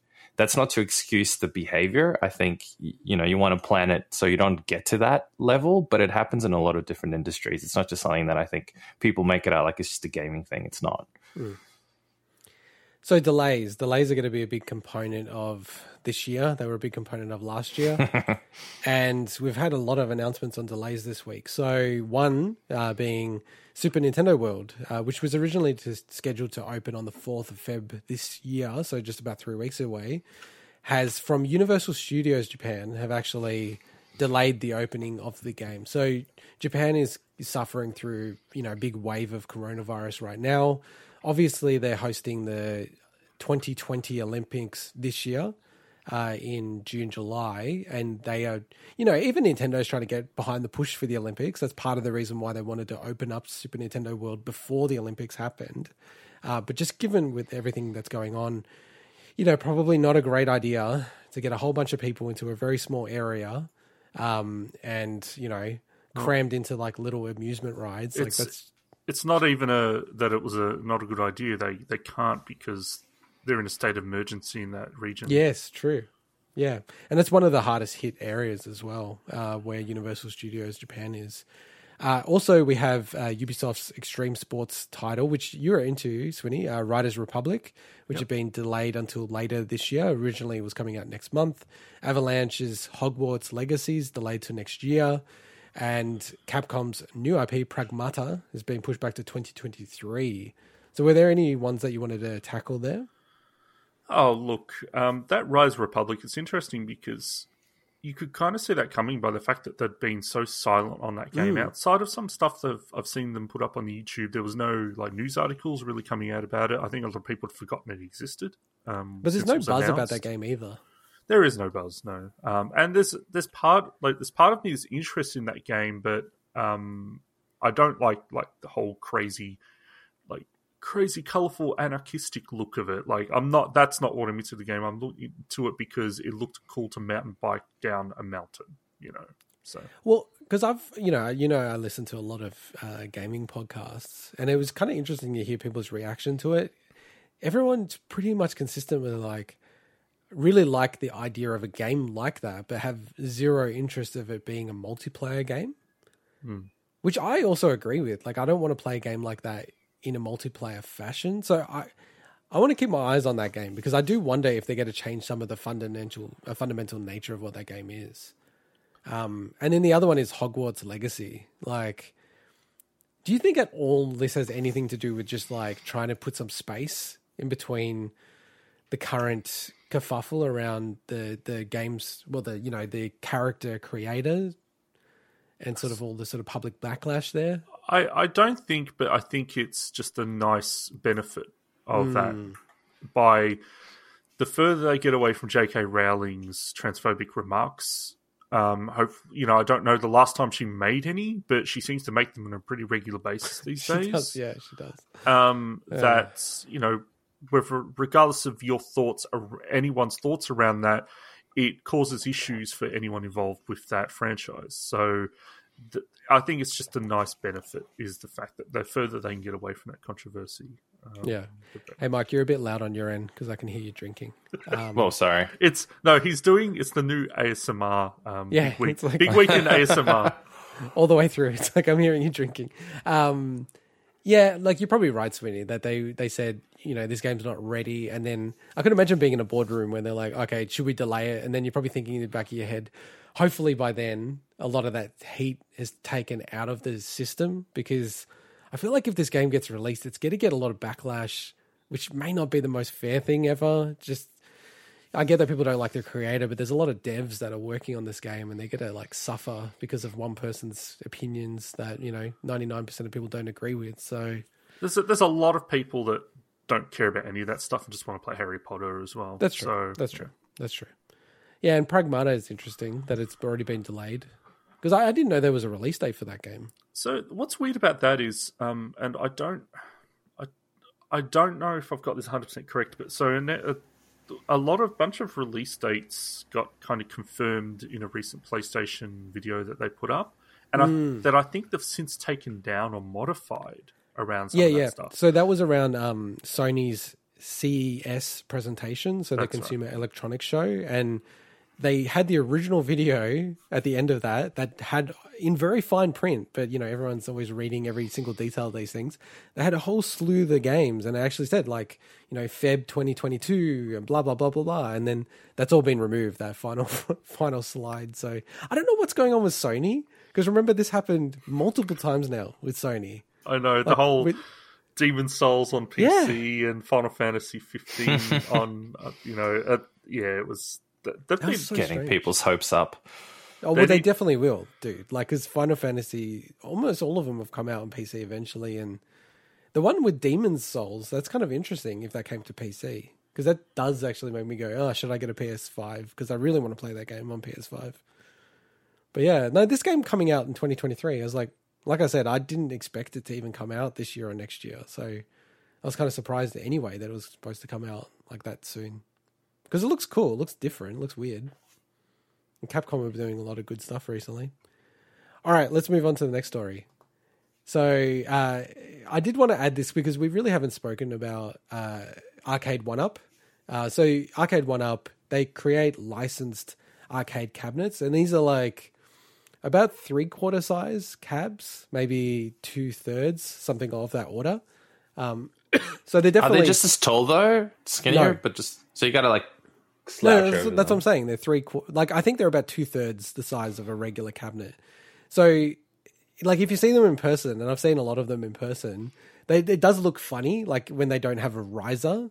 But you can buy hmm. these risers for them, so they okay. It's like right, thirty right, centimeters right. extra, and then at that point you can kind of play it. But they do look smaller. But then it does make perfect sense though, because you're not going to buy a full size cab. Like they are really hard to transport, like a full size mm. cabinet and they take up so much room. Whereas one of these, you could legitimately put it into a room or your house or anything, and it kind of looks, it kind of looks cute or neat. Like I've seen people's reaction when they see these one up arcade one up cabs, and they're sort of like, "Oh, that looks kind of cool, right?" But then that's it for ninety nine percent of people. They're like, "Hey, whatever." Um, and is it is it one game per cabinet? Yeah. So the way I'll explain. So the way it works is uh, they license the games and they then do the conversions. And normally, what they'll do is they'll have a theme. So there's a whole bunch of games that are coming out at the moment. So they got Xbox, uh, sorry, Xbox, X Men four player. so that's got X Men, yeah, Captain America and the Avengers, and the Avengers and the Galactic Storm. Then they got Dragon's Lair, so that's its own cabinet, and it's got HD HD transfers of Dragon's Lair, Dragon's Lair two, and Space Ace. Killer Instinct, it's going to have its own cabinet. It's got Killer Instinct, Killer Instinct 2, and Battletoads. And then there's a Pong four player pub table, which is a sit down version of Pong, but it's four player. And then they also have Tempest and Super Breakout. So it's that kind of theme. That kind of Can theme. I, I just say something? Quick note about Battletoads Arcade. Um, I don't know if you know this, but in the Rare Replay collection, you can yeah. unlock these amazing videos where they talk about all the games from like Tim Stamper and everything like that. And they they've put some cool. of, they've put some of these up on the YouTube channel, I think, for Rare. But in one of those, they talk about Battletoads Arcade, which is in Rare Replay, where they actually say that they made a boss so difficult just to get people to have to use more quarters. Like they actually I heard in the about that, videos yeah. where they said this is Yeah. actually they made it even harder where it's almost impossible to beat it on one life you have to actually Yeah. spend more money so that's it's good that you don't actually have to i'm assuming you don't have to put your own money into your own cabinet to play but it's okay That would be actually funny if they did that. Um, and probably, you know, because like I'm a very big purist, so I would really struggle in getting something like this just because, you know, it, it, they use LCD screens, they don't use the CRT screens. You know, I'm a nutcase when it comes to this kind of stuff, but they are very, very cool, these things. And I I think, think it- it's cool, but the fact that they're so sorry, the, the fact that they're it's a single sort of set of games. yeah. Uh, it it doesn't even really. It's not even the real deal in that sense. Well, it's a they're, they're officially down. they're officially licensed, and they no, do no, I'm look sure, I'm amazing. sure, I'm sure. I'm sure they run great and everything like that. But I feel like it it becomes more of a niche thing because it's not Oh, only yeah. do you not get the original thing at the original scale with the original shitty CRT screens, but you're very limited on what you can get. And if you want to get multiple games, you're just going to have to fill your whole house with cabinets. And I feel like how many people were so obsessed by X Men that they're going to pay whatever it takes to just get this scaled down version of just Well, that cabinet, unless you, can mod it or to- hack it or do that kind of stuff. Out of all of them, you happen to choose the one that is probably the most popular out of all of these because it's four player X Men. Um, Well, yeah, that- and that but I mean, that's like of- a cult hit. That one. It is a cult hit, but even any of them, you know, uh, you- you'd you'd you'd have to be super loaded or really be saying to Killer Instinct to do that versus just to, I don't know, shove an Xbox into a cabinet and play Killer Instinct on that. It's yeah, it's an interesting one. This Yeah, is for I mean- people that sales will go. This is for people that aren't interested in building their own custom stuff because people have done that for years and years. This is for people that just want to buy something to have in their office. Um, you know, I've seen heaps of times when I've been to a, an agency or something and they've just got these kind of cabinets just set up so that people can play them in their foyers. Not so much in the COVID days. We'll see Yeah. how that stuff goes in the future. But um, No, I gotcha. And I almost feel like it, it, it almost feels like they're a business to business product, almost more than a business to consumer product. That Oh, I wouldn't say that. I wonder. I wouldn't say that. well, I don't know. I, I, I would love to know what the sales are. I wonder if, if places like what you just said, Swinny, are more likely to get this than than the you know the everyday consumer when it's so limited in what you can do on this thing, unless you can hack it or you can open it up to other things. Yeah, Like I think know, I personally wouldn't wouldn't fork even you know a hundred bucks to fill my room just to play one game. you wouldn't pay a hundred dollars to get one of these cabinets. Nah, nah. Unless that's unless I knew you could you could mod it to do something else on it. I think So, wha- how I much how much are these retailing at? So I agree with Mike in the sense that there's a space cost. You know, like Just for one game, yeah. Yeah, like the, the amount of space this takes up. I understand, like the Well, the price, games, but- the price thing, like that's ridiculous, Mike. But the idea of this actually costs me in space is a huge thing. Which Yeah, I'm sure. Yeah, look. Oh, by the way, I, I, there's no way those things would be that cheap. I'm just saying, even if they somehow got to that cheap, I still wouldn't spend a hundred bucks to I- fill my my house up just to play one game. I just How much do couldn't these believe- retail uh, for? I couldn't believe. Just wait, I'll get to that. I, I can't Yeah. believe you wouldn't get it if it was hundred dollars. Like No. really, you spend money on everything. Wouldn't do it. Wouldn't do it. You've it. got PS5 in the background just as an ornament that you don't. no, play. But but I wouldn't. No, no, I actually do play that. I wouldn't. I value like like Swinny just said. I value my space too much to fill it with something that literally can only do one one little thing. It'd Sure, be the most useless thing in my entire house, probably. when you can get you can get a you know a little you can build a little tiny PC or you can get a Raspberry Pi and run a bunch of these games. How- yes, Yeah. it's unlicensed. How and about stuff, so. a, a cabinet Probably sized cabinet sized Super Mario Game and Watch? There we go.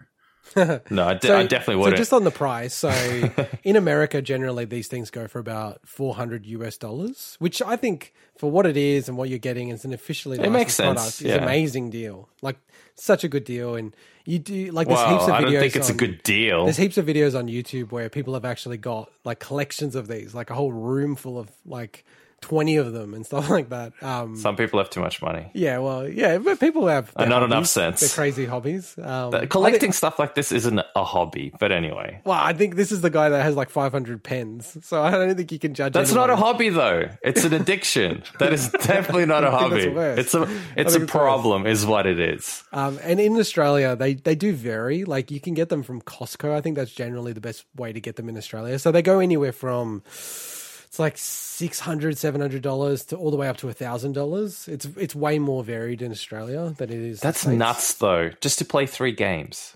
So dude, like it's I don't get people it. what they like to do, you know. so hey, in- no, yeah, don't get me wrong. Absolutely, people can do whatever they want, but I think it's just nuts. So it's a into waste God- of space. It's a waste of money. So into got they Arcade One Up has done NBA Jam cabinets before, haven't they? Yes. And NBA Jam is probably their most popular cabinet, and it's also the one that they put the most amount of effort in. So they actually have wireless, like Wi Fi on that cabinet, and you can play against other people uh, with their NBA Jam cabinets. So there's like Okay, this whole like, cool. little network of people that are playing against each other in these Arcade One Up cabs. I think Killer Instinct has uh, Wi-Fi as well, um, Ah, so I guess I've taken cool. that.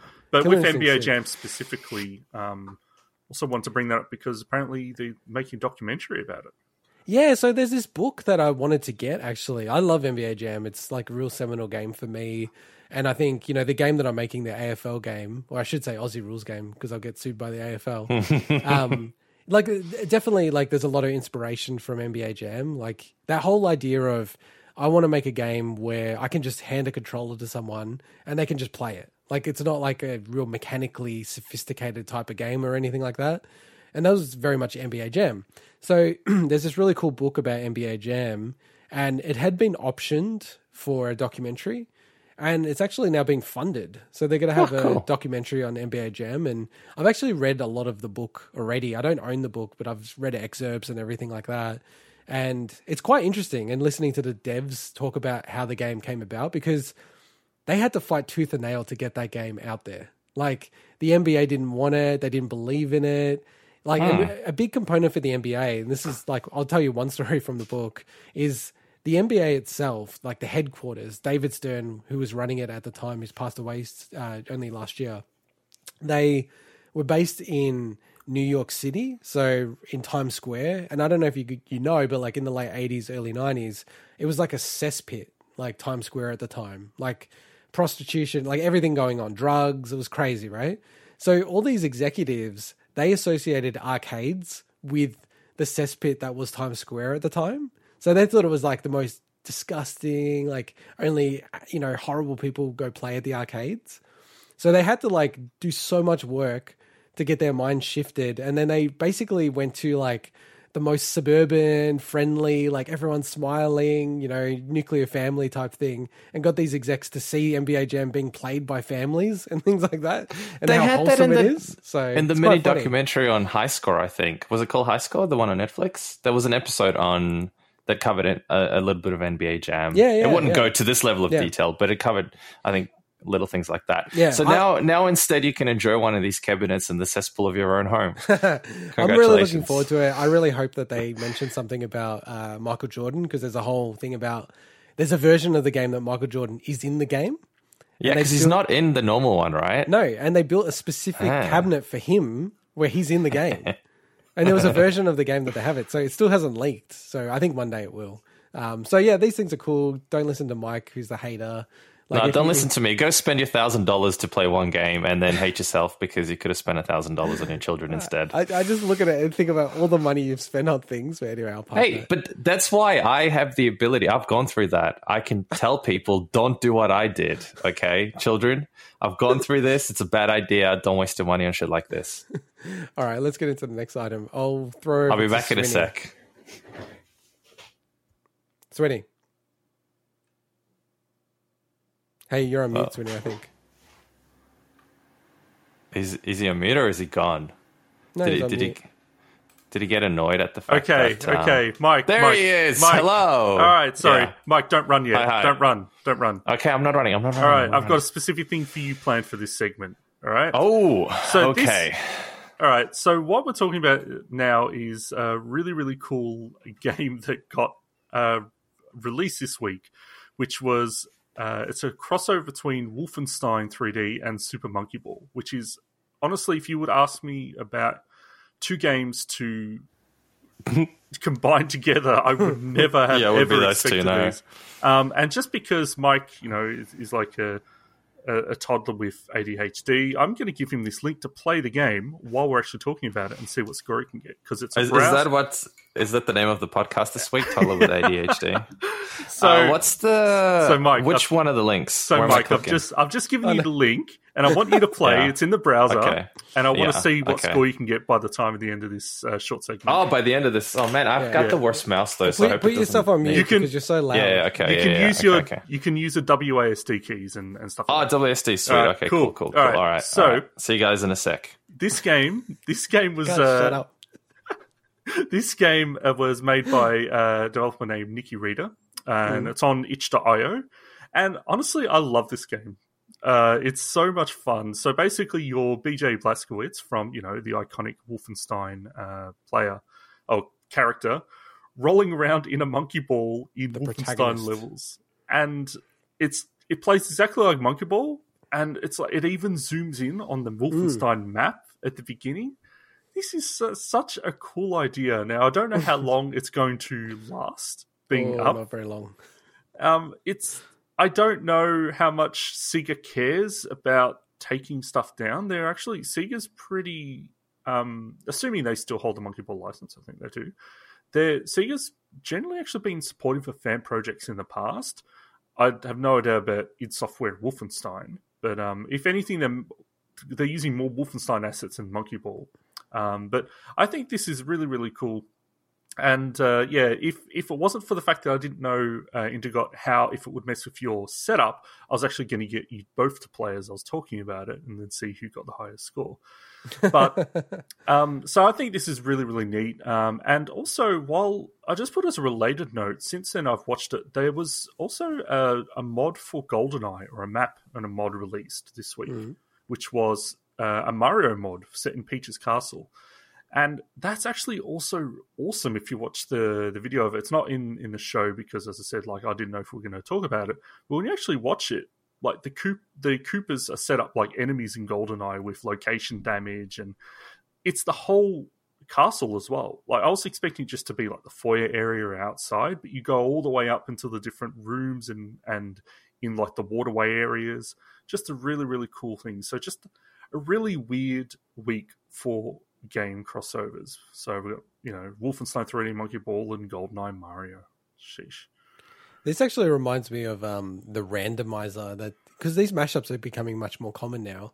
The probably my favorite mashup randomizer is the Super Metroid Zelda Link Awakening. Uh, sorry, Link to the Past uh, mashup. Have you heard about this one, Swinny? Oh, I love it. And they run it at AGDQ as well. Yeah, that one's amazing. And the thing that's amazing about that, because it actually is a ROM, right?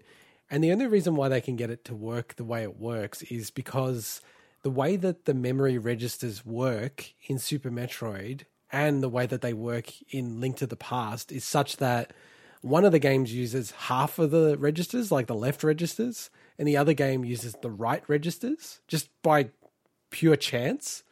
And because they can do that, they can just basically put them over the top of each other and they never clash or conflict or ever use the same memory. So they were like this huge lucky thing that was able to happen. And then really like all they're doing is just like going when you go through that jump like go through that door or you know uh you know doors in both games effectively then patch you to another part of the other game and it just runs like normal. It's just incredible how they worked all that all that out. So it's crazy. I love and these mashups. yeah, like watch watch some stuff on uh, Games Done Quick around it. It's really fun to watch. Um, so I'm I'm I think that's enough. So Mike, how did you go? What what score did you get? You're get on mute, to? Mike.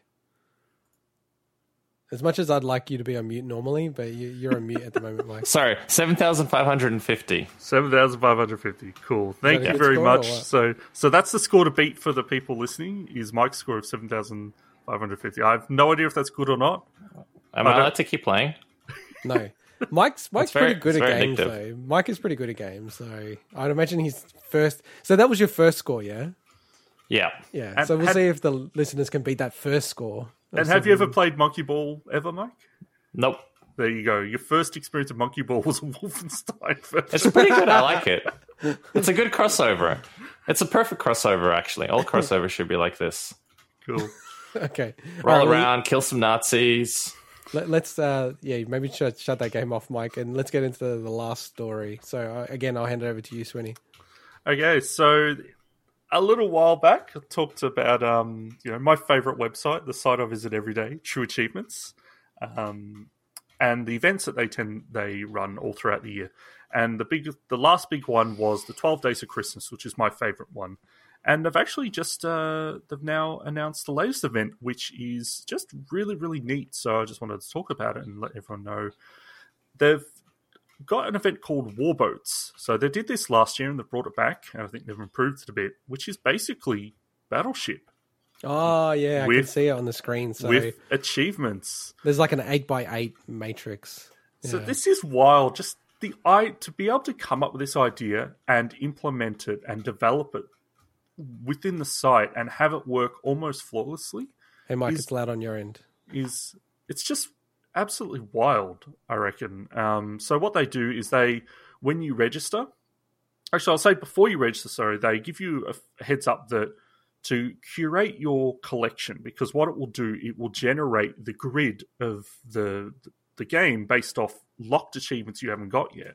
So what they Oh, do yeah. is say, "Hey, go to your games collection, mark any games off that you don't want to include um, because there there's going to be a lot of them. You know, there's a lot of games. I I don't include a lot of my 360 games because I can't be bothered going and setting up my 360. Yeah. Um, and a lot of my games are currently in storage as well. So even if it's backwards compatible, so you can curate that, and they allow you to bulk update stuff. It's just such a good uh, setup. But when you're ready, you you click you register and it generates your grid and it will only include what they call low ratio achievements so easy easier achievements in games Oh yeah, yeah, because they got the internal. Yeah, yeah, that's cool. yeah, it's Yeah, it's wild. They don't. There's every every achievement in on True Achievements has flags. So it could be saying what kind of achievement is. Is it time sensitive? Is it related to collectibles? And one of them is time consuming, so they don't include those ones. Yeah. Um, they don't. Another one is unobtainable, so you can't actually unlock this. So they they don't include those. So it's really good. They make it so that the it's it is achievable. You can do this challenge, but it still depends on what you've got in your co- in your collection. So I honestly I looked at when it generated for me. I looked at it. I'm like, oh man, this is going to be tough um, because they it follows the exact standard rules of battleship. You've got five ships with the same sizes hidden around. There's no diagonal ships and stuff. And to unlock what they call like a challenge badge to say, hey, you took part in this and completed, you only need to take out one of the ships. Oh, okay. Um, but to do all five of them, that would be that'd be pretty tough. So I don't know how successful I'm going to be at this one, but I just think it's a really neat thing, and they do this all the time. Communities, um, some of the just a heads up, some of the other challenges they have, um, they have head-to-head battles where they'll pick people that have the same ach- locked achievements, and then you you change week to week. So whoever wins moves on to the next week. And they've got another one which is my favorite, which is a Hangman uh, game where you will unlock based on the first letter of the achievement and you play Hangman with it. So it's just true achievements. Yeah, fantastic. And I think it's uh, the kind of stuff that I love to, you know, love to be part of with, with that community. I have to say, so I'm not like a member of the True Achievements family, but they they go to a level that I I almost can't even think of any other community that goes to. Like the amount of like effort, coding work that they do to make fun little events like this. It's actually superior than what the the platforms themselves do.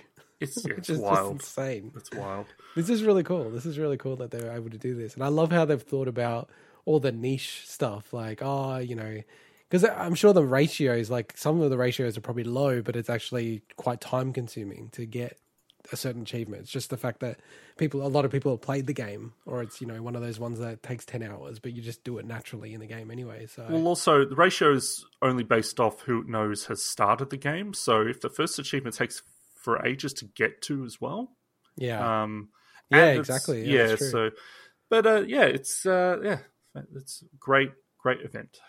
Awesome. No, that's that's really cool.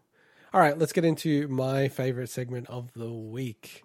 So the bargain bin. So I'll zip through it this week. Um, so on Epic, Star Wars Battlefront 2 is available for free. I have it installed and it's soaking up a huge amount of hard drive space waiting for Mike to install it and play it, but I don't think he will. Uh, on the Nintendo Switch, Cyber Shadow uh, is coming out uh, on the 25th, 26th of January, and that will have a launch discount of 25%, so it's going to be 2250. That is a part of Game Pass, but I actually now think that's only Xbox, not PC, so I'm a bit annoyed about that. Uh, Grandia HD Collection is $30 until 21st of Jan, and Saturday Morning RPG is $2.50 until the 22nd of Jan. In terms of PlayStation, uh, what was spotted, uh, Metal Gear Solid 5, The Phantom Pain is 75% off, so it's $10. Away, Journey to the Unexpected is 75% off, $6.50. And The Techromancer is 80% off, $5. Uh, was there anything else you wanted to mention here, Swinny or Mike? It's the it's the technomancer, not the Techromancer. Just, Oh, did I? Ah, just you know, you can't disrespect my uh, my my loved beloved spiders developers like that. Um, no, just uh, one thing about the Xbox sales. So it's difficult to talk much about Xbox sales unless they have like a big seasonal thing because they actually change the sales over just after, like a day after our podcast comes out. So that's why I actually never include any of that stuff, even though I would Mm. actually sometimes grab it. So that's a shame. But there is a PSA I do have. Um, so a little while back, uh, probably about a month ago, I talked about that um, Shadow of Mordor's uh, a couple of achievements would become unavailable because they're shutting down the servers, and that Mm. was the case. It- so it wasn't incorrect information.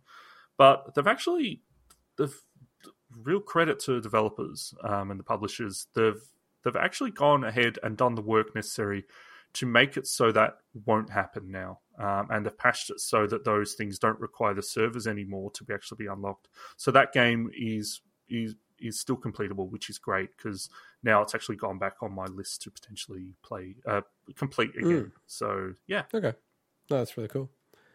All right. Well, let's get into a special feature that I do not actually know what it's about. So I just hand it over to you, Swinny. Yeah, so this generally we'll do one uh, feature, special feature a week at minimum. And this week I'm like, okay, we we didn't have anything. I'm like, okay, what um what am I going to do? Should I plan a quiz? Should I do something special? And then I thought, nah, you know what? I'll just talk about my Xbox Series X. Oh, so you did get Series X. He did get it. What a bastard. Oh my god, you you You're going to ruin the intro now. devious liar. Why did you say that you didn't get one? Yeah. Because it was Well, a I guess because it would ruin his secret feature. it was a surprise segment, and I'm like, well, at that point, I've got to, I've got to, I've got to be dastardly, and I've just got to lie, like just bold faced lie. There's no oh. way around it. Because I was That's okay. That was a good white lie. I because that. I was expecting you guys to possibly mention it, but I'm like, well, if you don't mention it, then I, I won't lie, you know, or at least I'll, No, I'll be. I was, but no, I was had always going to mention it because I, I got the sense that you did get it. When we were saying about, Hmm. hey, it's on sale. Yeah, so I actually, I got it. I've had it for about since since Thursday, I think now. Um, okay, nice. And So where'd you get it, by the way? So I actually got it from I got it from Microsoft. So Nice. Wow, it delivered really quickly. yeah, it was Super quick. Wow. pretty much yeah. I think it was next day. I think I, I ordered pretty early. It's impressive. Um, I think it was next day. If not, it was the day after that. Um, That's really good. But yeah, so it came. How's and- Valhalla? Well, I'm, I've, I've, Yeah, I've let got him a list. Mike. I've got I'm a so list. excited This- for this, him. This is I'm this, so excited This for is him. Swinny joining the next generation. You've got to build up to that stuff. You know? Exactly. So, first of all, the console itself. Um, look, a lot of this stuff is obviously not new information, but I think it's it's good to kind of maybe mention some of this stuff again as part of, you know, what I found when I when I turned this thing on. Um, but first of all, the actual console itself. Look, we we all know it's big, not as tall as the PlayStation, but honestly, the design suits my preferred setup pretty well. Um, I actually, when the th- the 360 was a thing, I always did my 360 uh, vertical as well. And this actually has given me a bit more space around where I set stuff up. Uh, so I'm actually pretty happy with that. Nice. The you know it's got a nice, really clicky power button to it. Honestly, I could do without the green bit at the top. I think it looks n- nice in like nice produced photos and videos, but when you see it in person, I'm like, I don't know, like it doesn't add to it. It just adds a slight edge of tackiness to it. So Yeah, I thought it. I thought initially it was just uh, the LEDs or something, That's but it's what not. I it's actually thought. painted. That's yeah. what I thought until like well It's into stuck with it. the But green. yeah, people said that it's just a. a piece but of it's subtle enough, right? yeah, it's, not, a it's not it's not a big thing. It's just like when we're talking about this it's a nice console, but that's the one thing that I'm not sold on. You know, um, but overall, I like. But it's not a deal breaker, right? Like you're not going to No, return it to no. Microsoft. It's not a PS5, which is dominant when you walk into a room. Exactly. yeah, and overall, Talk of the town. overall, I like the design, but I do the design of the Xbox One X is still to me my favorite looking console, and then followed by the SNES. But the the the positioning, as I said, like the actual setup and the vertical nature is is better for me. Um, it Hmm. doesn't feel heavy in Xbox One X, but it is um, because Uh-huh. of the shape. So because it, you know, when I'm picking up the Xbox One X, it's you know a horizontal system whereas this is just one block. I think it's just the weight distribution makes it feel kind of comparable, but it is heavier. It's like about, I think the One X is like 3.8 kilograms and the Series X is like 4.45 kilograms. So it's a heavy machine. I don't know what the PS5 is. Do you know the weight It's of that? five kilos. Wow, the Yeah, PS5 yeah, is you can five. talk. So I know it's it's been my only workout during COVID. random, randomly, I actually read this last night. So the PS5 isn't even the heaviest PlayStation of all time. PS3. The Would Play- it be the three? Yeah, the base PS3, Yeah. which had the George PS2 That Foreman was grill. heavy. components in it, PS1 components, and had everything in it. So So Yeah. the the controller is look, the controller is obviously very similar to the Xbox One, but it is really nice. Um, it's the new grips that are on the triggers are actually really really great. Um, I didn't initially appreciate them as much until I got to one of the, the games, and the same with the Rumble. Until I started playing games that really kind of use those use the triggers a lot more. Um, Mhm. But yeah, they're really really nice. Surprised by how much I really like the D pad actually. So it's a it's a design that's similar to I think one of the elite consoles, uh, elite controllers had this Yeah. as an option. But is, yeah. I do love the X, the the one Xbox One's D pad, but this one it's nice. It's very clicky though. Um, it's lot louder. Mm. So if you don't like clicky controllers, this is a clicky controller. Um, and it's a different. So it's this is a what is that? This is a USB C uh, power cable as well, as opposed to micro USB, which is appreciated. Um, but the swapping between them as well, I will say, is much easier. Um, so I had to leave. I was leaving a game on. Oh, it's Bug Fables. You accrue interest in your bank account, whatever. I'm like, okay, I'm going to leave it overnight, get more more, more money. Um, and to do that, I had to leave a plugged controller in. Um, and just swapping between them is really, really easy. I think it's better than uh, than it's ever been. Um, Nice. getting everything set up was actually now I'd heard good things about this, but until you go through it, it's kind of eye opening. So when you turn the console on for the first time, it asks you to use the Xbox app. You don't it's have to, but that's the main thing it says to way to do it. Yeah. and I already mm-hmm. had the Xbox app, and at first I'm like, why? Why does it make sense to get someone off? You know, off the ecosystem, and I know it's a popular thing in a lot of consumer products now to to do it this way. But what was great about it? Authentication. No, well, yeah. So a couple of reasons. So that a couple benefits that I found from it. So yes, authentication. I didn't have to sign in once at all because I already had the Xbox app signed in on my phone. If you don't have that, then you'll need to obviously do it there. But also the fact that it downloads all the system updates while you're going through the setup menu on the app. Um, Ah. So yeah, so the console will do its thing. You go through the setup on the app, and by the time, well, depending on the internet connection, I guess, but by the time you're done on the app, it's ready to go, pretty much. That's really cool. And what it I like does that. is that then it says if you've got a Xbox One X or Xbox One, it goes, "Do you want to copy your settings?" Yep, all the same settings for across the whole interface and platform, so I don't have to go through and change any of that stuff. Mm-hmm. Um, my external hard drive from the Xbox One X was already there. All my games are already there. Everything was just so. It was the most seamless transition I've ever gone from one product, uh, I guess, consumer product to another, let alone consoles. It was just so smooth, and that's I guess the benefit of why having the the new UI on the Xbox One X and the last gen was Mm. actually good for this because it, it just basically said you're set up and ready to go. Um, yeah, really, really impressed by that. Um, and I think with you know the general the UI itself is is really really fast, but the work they've done on the One X had already gotten it to a much better point. So it is faster just naturally because it's loading a lot of the internal stuff off the SSD. Um, but it's not a huge improvement. Now, if you were to say jump from the Xbox One X's interface three years ago to this, then yes, it would have been like, oh my god. But because they've done that recent work, um, but yeah, Hmm. very very fast.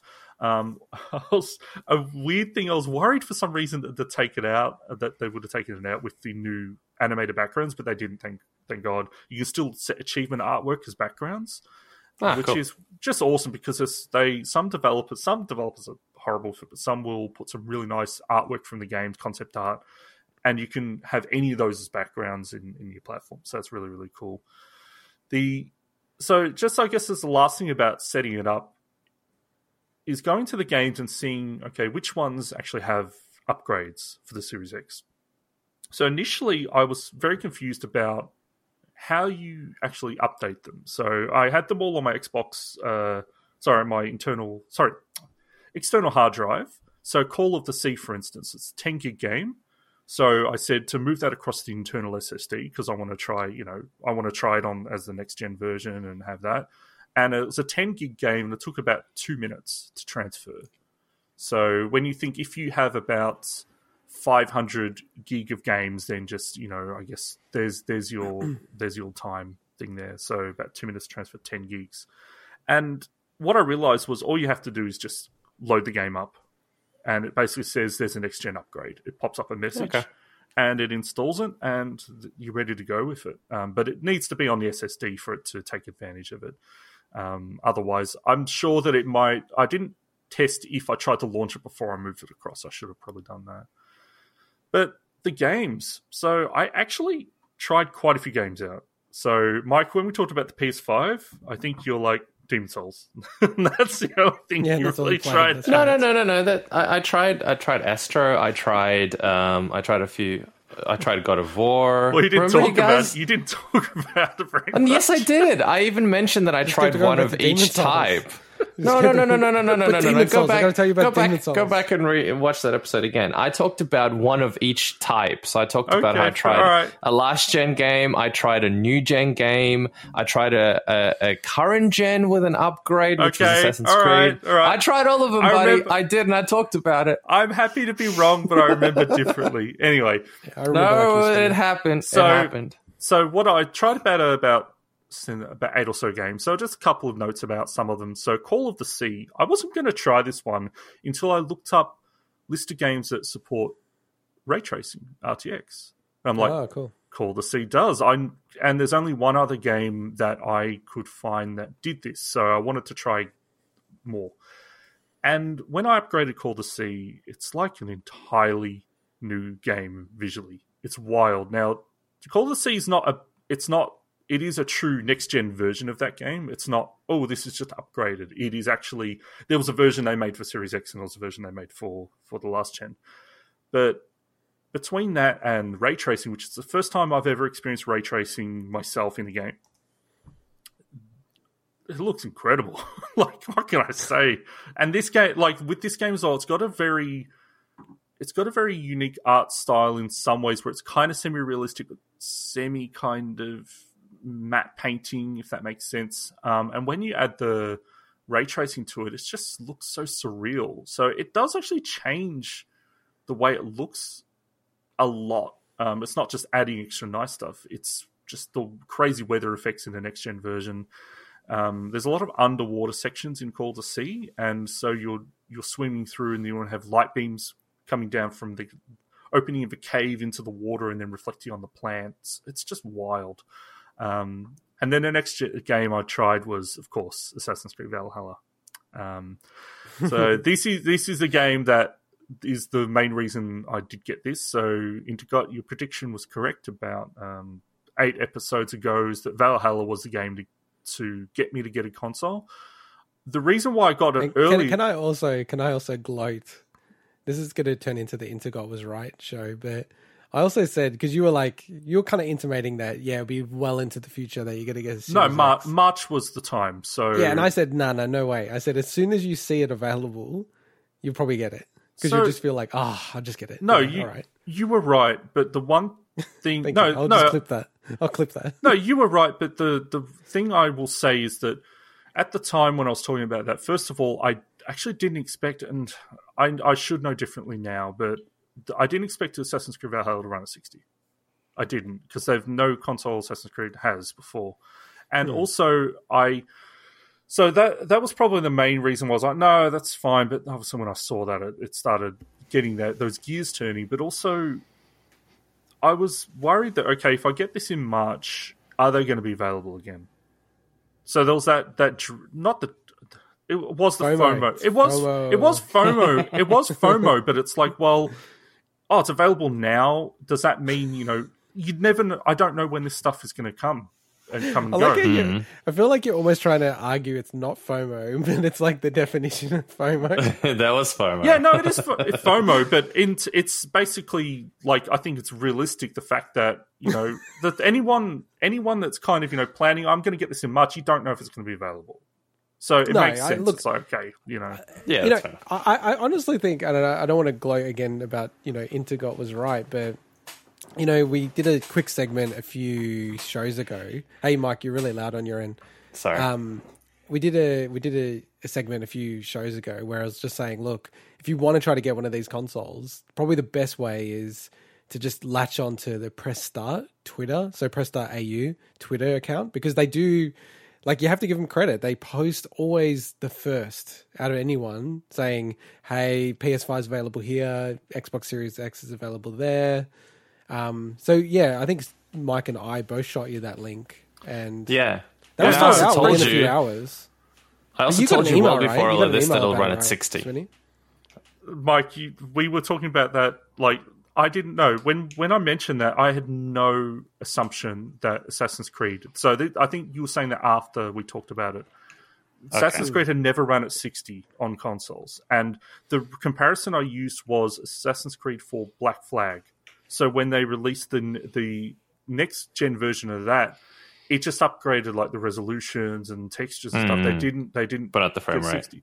And that brings me to, I guess, an overall thought. Um, just that's relevant to this is it finally feels like the Swinny generation, where where every where sixty FPS is the standard at, or the minimum now, which is just so For now. good. For now, yes. For now, I know, but it feels like it feels like that way more than ever, and that's just something I've wanted for so long. Ever, again, I've said it before. Ever since playing F Zero X on on the um, 64 and seeing how games with smooth frame rates just make such a better experience. Um, and obviously, it's always been the case on PC, but as a console gamer, it's just so glad to be finally there. But just quickly run through the last couple of things. Um, so I upgraded Rocket League. Oh yeah, Um, that would that'd be cool. Yeah, Do you want to play that? no, no, not many games. As soon as Rocket League's mentioned, you want to play Rocket League. Um, it's honestly hard to tell the difference with that game for me, especially with my TV, because I don't have a 4K TV. So that's something I should clarify. These are all just playing um, on my 1080p TV. Oh, throw the Series X in the bin. So the one thing Rocket League, so it's hard for me to tell if it was much better or not because it already ran really nicely. I think that the only thing I noticed is I think like the boost particle effects and stuff may look nicer. Um, there's just like it just looks nicer. It's hard to tell with the Rocket League. Um, also loaded up Tetris Effect Yeah, Connected. I mean, just quickly on Rocket League, like it's still running on the Unreal Engine three, with Unreal Engine 5's coming out this year. So they're like, it's not going to look like the best game ever, Rocket League. I know it's just kind of Doesn't like need to though, right? there's, there's yeah, but perfect. there's few games here that I can compare to games that I've Yeah, yeah, played sure, sure, previously. sure, sure. Um, so- and one of those that I can't do that with is Tetris Effect Connected. But hey, it's an Xbox Series X exclusive for now, temporarily. How good is Um, that game? It's an awesome game. But again, on- a game that doesn't need Okay, the new so consoles. it's also on game. The thing with this exercise as well is that okay, it's what's available in my library and what's available in Game Pass. I can test out that have Series X versions, and this is another game. Hmm. And I'm interested. Did you try Gears Five? I'm getting getting it. So Tetris Effect Connected, it's really nice, but I can't compare it to anything. Um, but yeah, it's obviously it's a Series X game. Forza Horizon Four, that game was the first I installed because I'd heard really great things about um, what they did to upgrade that game. And it looks utterly stunning. It runs so, so nicely. And Forza Horizon 4 in general, I've played through it before, but has one of the best openings in a game I've ever played. I don't know, Mike, if you remember it, but they Yeah. they set you for you go through all four seasons with different, and you transition Yeah. between the different vehicles in these cool transitions. It's It's just really cool. Yeah. it's such a high octane opening. And while I've, you know, I was reading some stuff about Digital Foundry and what they found about it. Honestly, a lot of their findings, they're, they're all about min- minutia. I understand that, but when they're talking about stuff that's oh, when you look up close at something, how often are you looking up close at anything in a driving game where you're going like 150 kilometers an hour most of the time down these roads? It's it looks great. It's super smooth. Yeah. Um, It's a good looking game. Gears 5. So this game was another one they did a lot of work to, and this is an, the other game that's ray tracing supported. So I actually, when I installed this, I was a bit pissed off because I installed it, it went through, you know, I don't know how big it was, but it was a decent size. Mm. Then I get to the menu, and it was a lie. It didn't actually install. It must have installed all the base shared assets, but then it hadn't installed any assets for the campaign Oh. or multiplayer or anything. It's Okay. like give you that option when you select to download it initially, not go through the process. Because I'm like, okay, I've got an hour and a half to kind of just play through uh, bits of these games to kind of just see what they look like. And I had to go through and download a whole thing for that. So that's frustrating. We're still dealing with teething issues around that. But it's good to have the option to choose. I agree. But um, Did you ga- know if you can play that cross-platform? Like, if can I play that on PC again with you, co-op? I, th- I my I, my assumption is yes, but I don't know. Okay, because we should do that. I'd, I'd really want to play that game. Um, yeah, we'll, we'll see. We'll talk. but Oh, no, okay. It's No. not an RPG, dude. Why? Why even try? No, because no. Anyway, Gears of War is a s- separate thing. I wanted to play this because again, like I'm testing out what these games look like. Because I I go, you got a next gen console, you want to see what they look like. Um, and look, this looks great. What can I say? It almost looks. That game opens with like a training mission, and almost looks too detailed. Like there's too much going on. I hear Um, that a lot of people say it's the best looking game on the Series X, I would Gears Five. I would probably agree, um, Mm. but weirdly, like just when I mentioned Call to Sea before, um, in the part when I reviewed that game, I mentioned, oh, it could probably run on on mobile.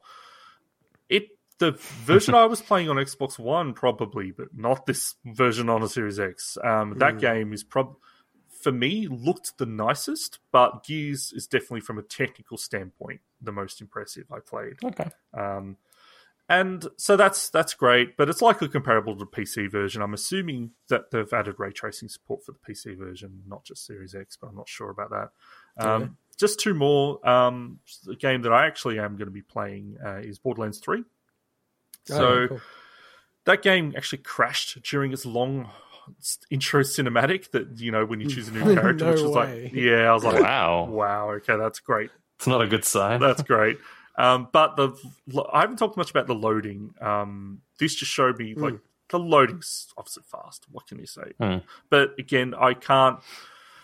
I I do have an SSD definitely on my PC, but I don't have like one of those super fast SSDs. Um, Yeah. This is great, and the last one, and oh, man, I'm so pissed off about this was Destiny Two. Mhm. So I'm Good not. stuff. Why? I'm not a Destiny player. Um, I appreciate the game, so I appreciate what the work that Bungie does. But I, knowing that this game had got a significant upgrade for Series X and PlayStation Five, I said, "Look, I'm going to download this and just experience it, see what it looks like, see how it plays." And yes, it looks great, runs smooth. but that was on the provision that I looked up what the first achievement was because I didn't want to get it on my gamer card. I didn't want to unlock one achievement, and then suddenly I've got so an crazy. suddenly I've got an incomplete version of Destiny 2 because if you like this completion percentages, ah, oh, god damn it, right? So I wouldn't have done it. Right, the first achievement was get to level 20. I'm like, okay, and then I looked at okay, not it's not unlocked right away because most people I load the game up, bang, level 20 achievement. oh, because the game defaults you to level twenty. because in the work that they've done in the up big updates and expansions, they've obviously onboarded it and changed things where ah. people just get to a certain point straight away. And I'm like, yeah. They do. They uplift you so you can kind of Oh, get I to was the. like, more you're kidding scale. me. And the reason why it didn't have like a 100% unlock rate ratio or whatever is because n- people unlock that may have gotten that, you know, before that and never. Yeah. So it's like, ah, anyway. Wow. Yeah, but it looks great. It plays great. It's Destiny 2. I'm sure it's fantastic and maybe I'll have to play it. But, um, Well, Dude, it's worth, look, it's worth look, playing through the single player story. I'll, I'll play it with you. I'll play it with you if you want. That's co-op, isn't it? yeah.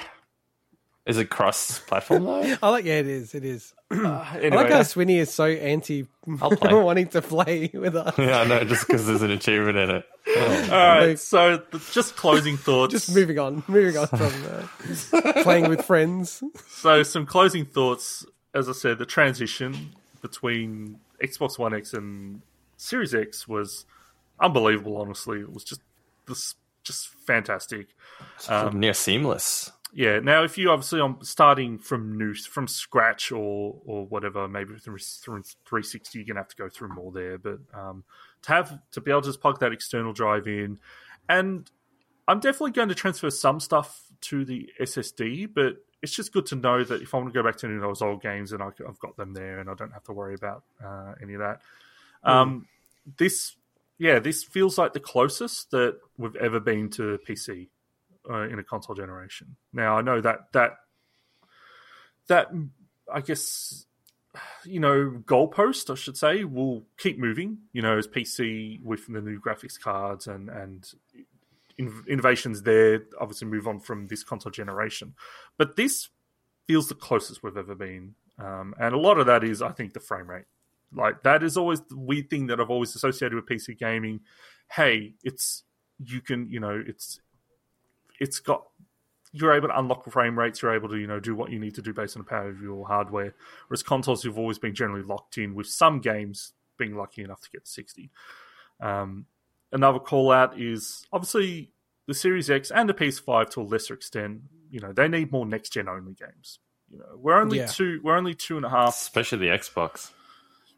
Yeah, but I mean the pe- like He's such a shill. no, He's both such a shill for consoles. Both Xbox. consoles No, need they next just- gen only. yeah. Like both consoles need more next gen only. Like I'm saying that But there are there are good exclusives for the PS5 already, but there's none for the Series. There's zero for the both Series of them, X. both of them. Even it. on the there's, there's both. There's platform. there's games on both sides. There's both sides. Yeah, but the exclusive on the there's not. PlayStation were always better. There's no. Even though I haven't played most of them. so, but yeah, no. The call out is that for me to try stuff. So there were some other games like Bright Memory that I'm like, look, I'm not going to buy this game just to test it out because I'm not otherwise interested in it. Um, but there is a game I will actually hope to try out soon, which is the Falconeer, which is an Xbox Series X exclusive on next gen. So How about the medium? That's coming out soon. the medium I'd be interested in if I wasn't such a a, a, a pussy with um with bloody Horror horror, games. games. Yeah, You you know. need to do a reaction. Do a reaction video for us. No, I, I, That would be good. That would I be don't good. need to do that. That's what I need to do. That would be amazing. Um, so the medium, like I'm looking forward to games like the Gunk and stuff like that that are you know West that Tunnel. are on the horizon. The Gunk is a great title. oh, it's horrible. The Gunk is an awesome title for a game by uh, the makers of SteamWorld and Jerry, Jerry, Jerry. I, I, I am looking forward to that game just because of uh, I- I- image I- and form, the folk behind SteamWorld, because so many of their games are just brilliant. I love the Gunk title. You know what's a bad title? Is a Returnal. yeah, I don't like the title either. Re- Returnal. What? Not Returnal. Returnal. The Returnal. Ah, right, the Returnal. Yeah. Okay. And the the last note was, yeah, I just I now I need a 4K TV. Yeah, that's the last Well, Yeah, you got to no, that's- you got to be careful how it which, starts. which one you get as well, Swinny, because you've got to get one with HDMI 2.1 at least. Yeah, Uh, and you just- want you want something that's got a good game mode, low input lag, and all that jazz. Yeah, like it won't be. I won't be getting in one anytime soon. But uh, When you move, yeah, it's just like then that's kind of that makes sense now. Whereas before, I Hmm. didn't. There there was no reason to. Now it makes sense. So I've got an announcement too. I also have an Xbox Series X. what? No.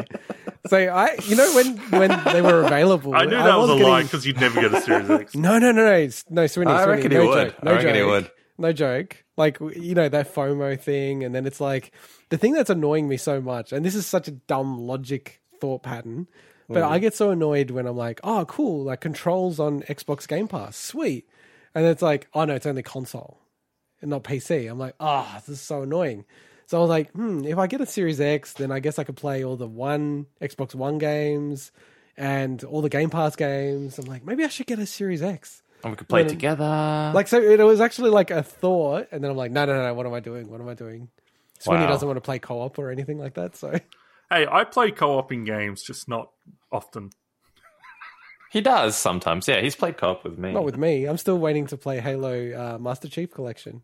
Yeah, and the Gears of War games, you guys were going to play co-op on those, Yeah, weren't you? Sweeney's yeah, too that's not going to happen. too busy with He's his too RPG busy. completions.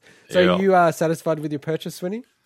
Oh yeah, Sounds like it. I, I am. There's part of me that does because I got my Xbox One X um, probably about a year and a half ago.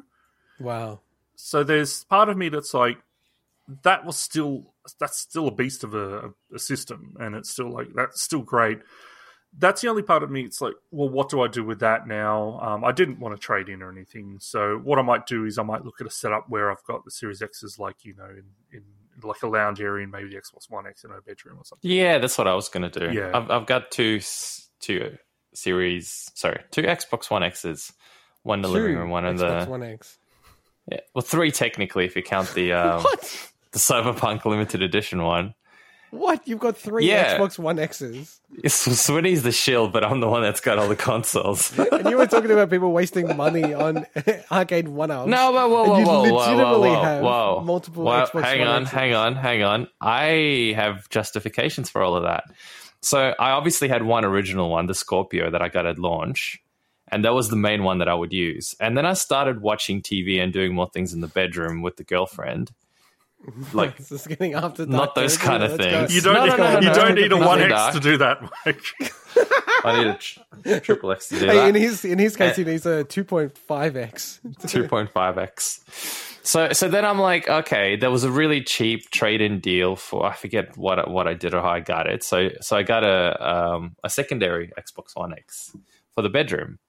And it was good because I could I, I'd switch between them. So if she was using the TV in one room, I'd go there and play my games on there, and vice versa. so it worked out pretty well. I just imagine people listening and going, "How much money do you have that you can go? I'm just going to get multiple Xbox One X's around the house, just on the off chance I can't play it for five minutes."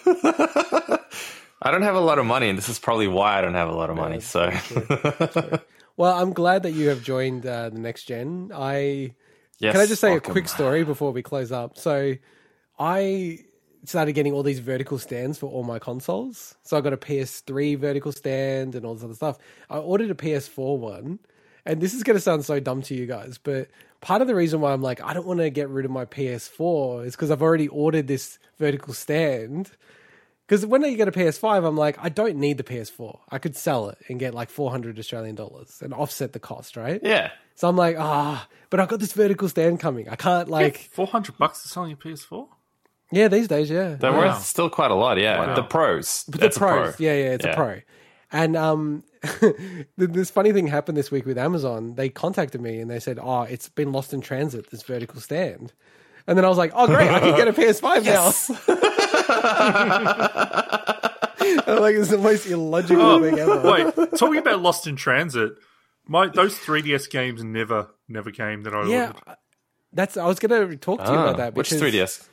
So the, So for the game of some other year, Yeah. you ordered the 3DS Oh, game. and they never came. So Damn. I'm I'm in the middle of like getting a refund for it, but um, I may I may have to look at other options to play those games because Wow, I tried. sucks. Yeah, it sucks.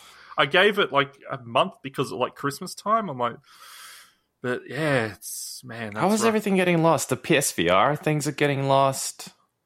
well, they're just not getting getting shipped lost. out those things yet. That's probably why. Yeah. They- Well, these were private eBay sellers, so you know. oh, But the, Okay. the weird part, it's it was like two different sellers Hmm. at the same time.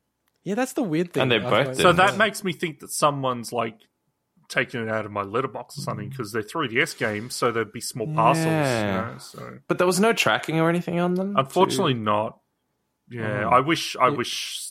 Obviously, there was. Um, and in hindsight, I would have paid more for it if I'd kind of. But I've never. Sounds like this a is, mailbox thing, to be honest. This is the first two first time I've I ever so. had this happen to me. So I, mailbox. yeah, that that's my assumption. Um, There's another Swinny running around somewhere thanks to identity theft. yeah, no. Buying why it's- that's why- Xboxes. No, no, it's it's bad Swinny. He's buying PlayStations. Yeah, you got to be careful about what Evil you're announcing Sunnies. on the podcast, Winnie. Like that's why it's smart that you didn't announce buying the Series X. Imagine if someone lifted that from your house. Yeah, You'd be exactly. in Thank- tears. Thankfully, you have to sign for that one. Oh, you did have to sign. Yeah. Like actually. Yeah, That one I'd Oh, imagine wow. you would. COVID, Yeah, COVID stuff. straight from Mike. Yeah. Well, straight straight from Microsoft, you probably would. Yeah, they do tracking and everything. So Well, I'm excited that you got onto the Series X. Now I'm the last one standing who is on yeah, old gen, so I might need to uh, pay attention. I, I I should say that there have been PS5s available this week for like I don't know half an hour or something like that. So It's- you could go into JB Hi-Fi's in Yeah. person and ask them about pre-orders. And I feel so bad for the people who work at JB Hi-Fi because just chatting to some of them, they're saying literally they're getting like calls off the chart. Like their phone just doesn't stop ringing with people asking if they can Wow. pre-order. So it's just the whole thing is handled so poorly. Did you see um, the good guys screw up around that? Oh, that was total. what did they do? What did they, do? They announced a pre-order, Yeah, and it was full price. You had to pay the full amount, and then they cancelled practically all of them. Isn't that right, Swinny? I think it was all of them. Like everyone's Yeah. saying that, yeah, all the and it was announced. Like we talk about press start. You know, it's not their fault. They just advertised what good guys said, but everyone's like, Hmm. "What? Now my can- orders have been cancelled." You know, And they didn't get the money back straight away either.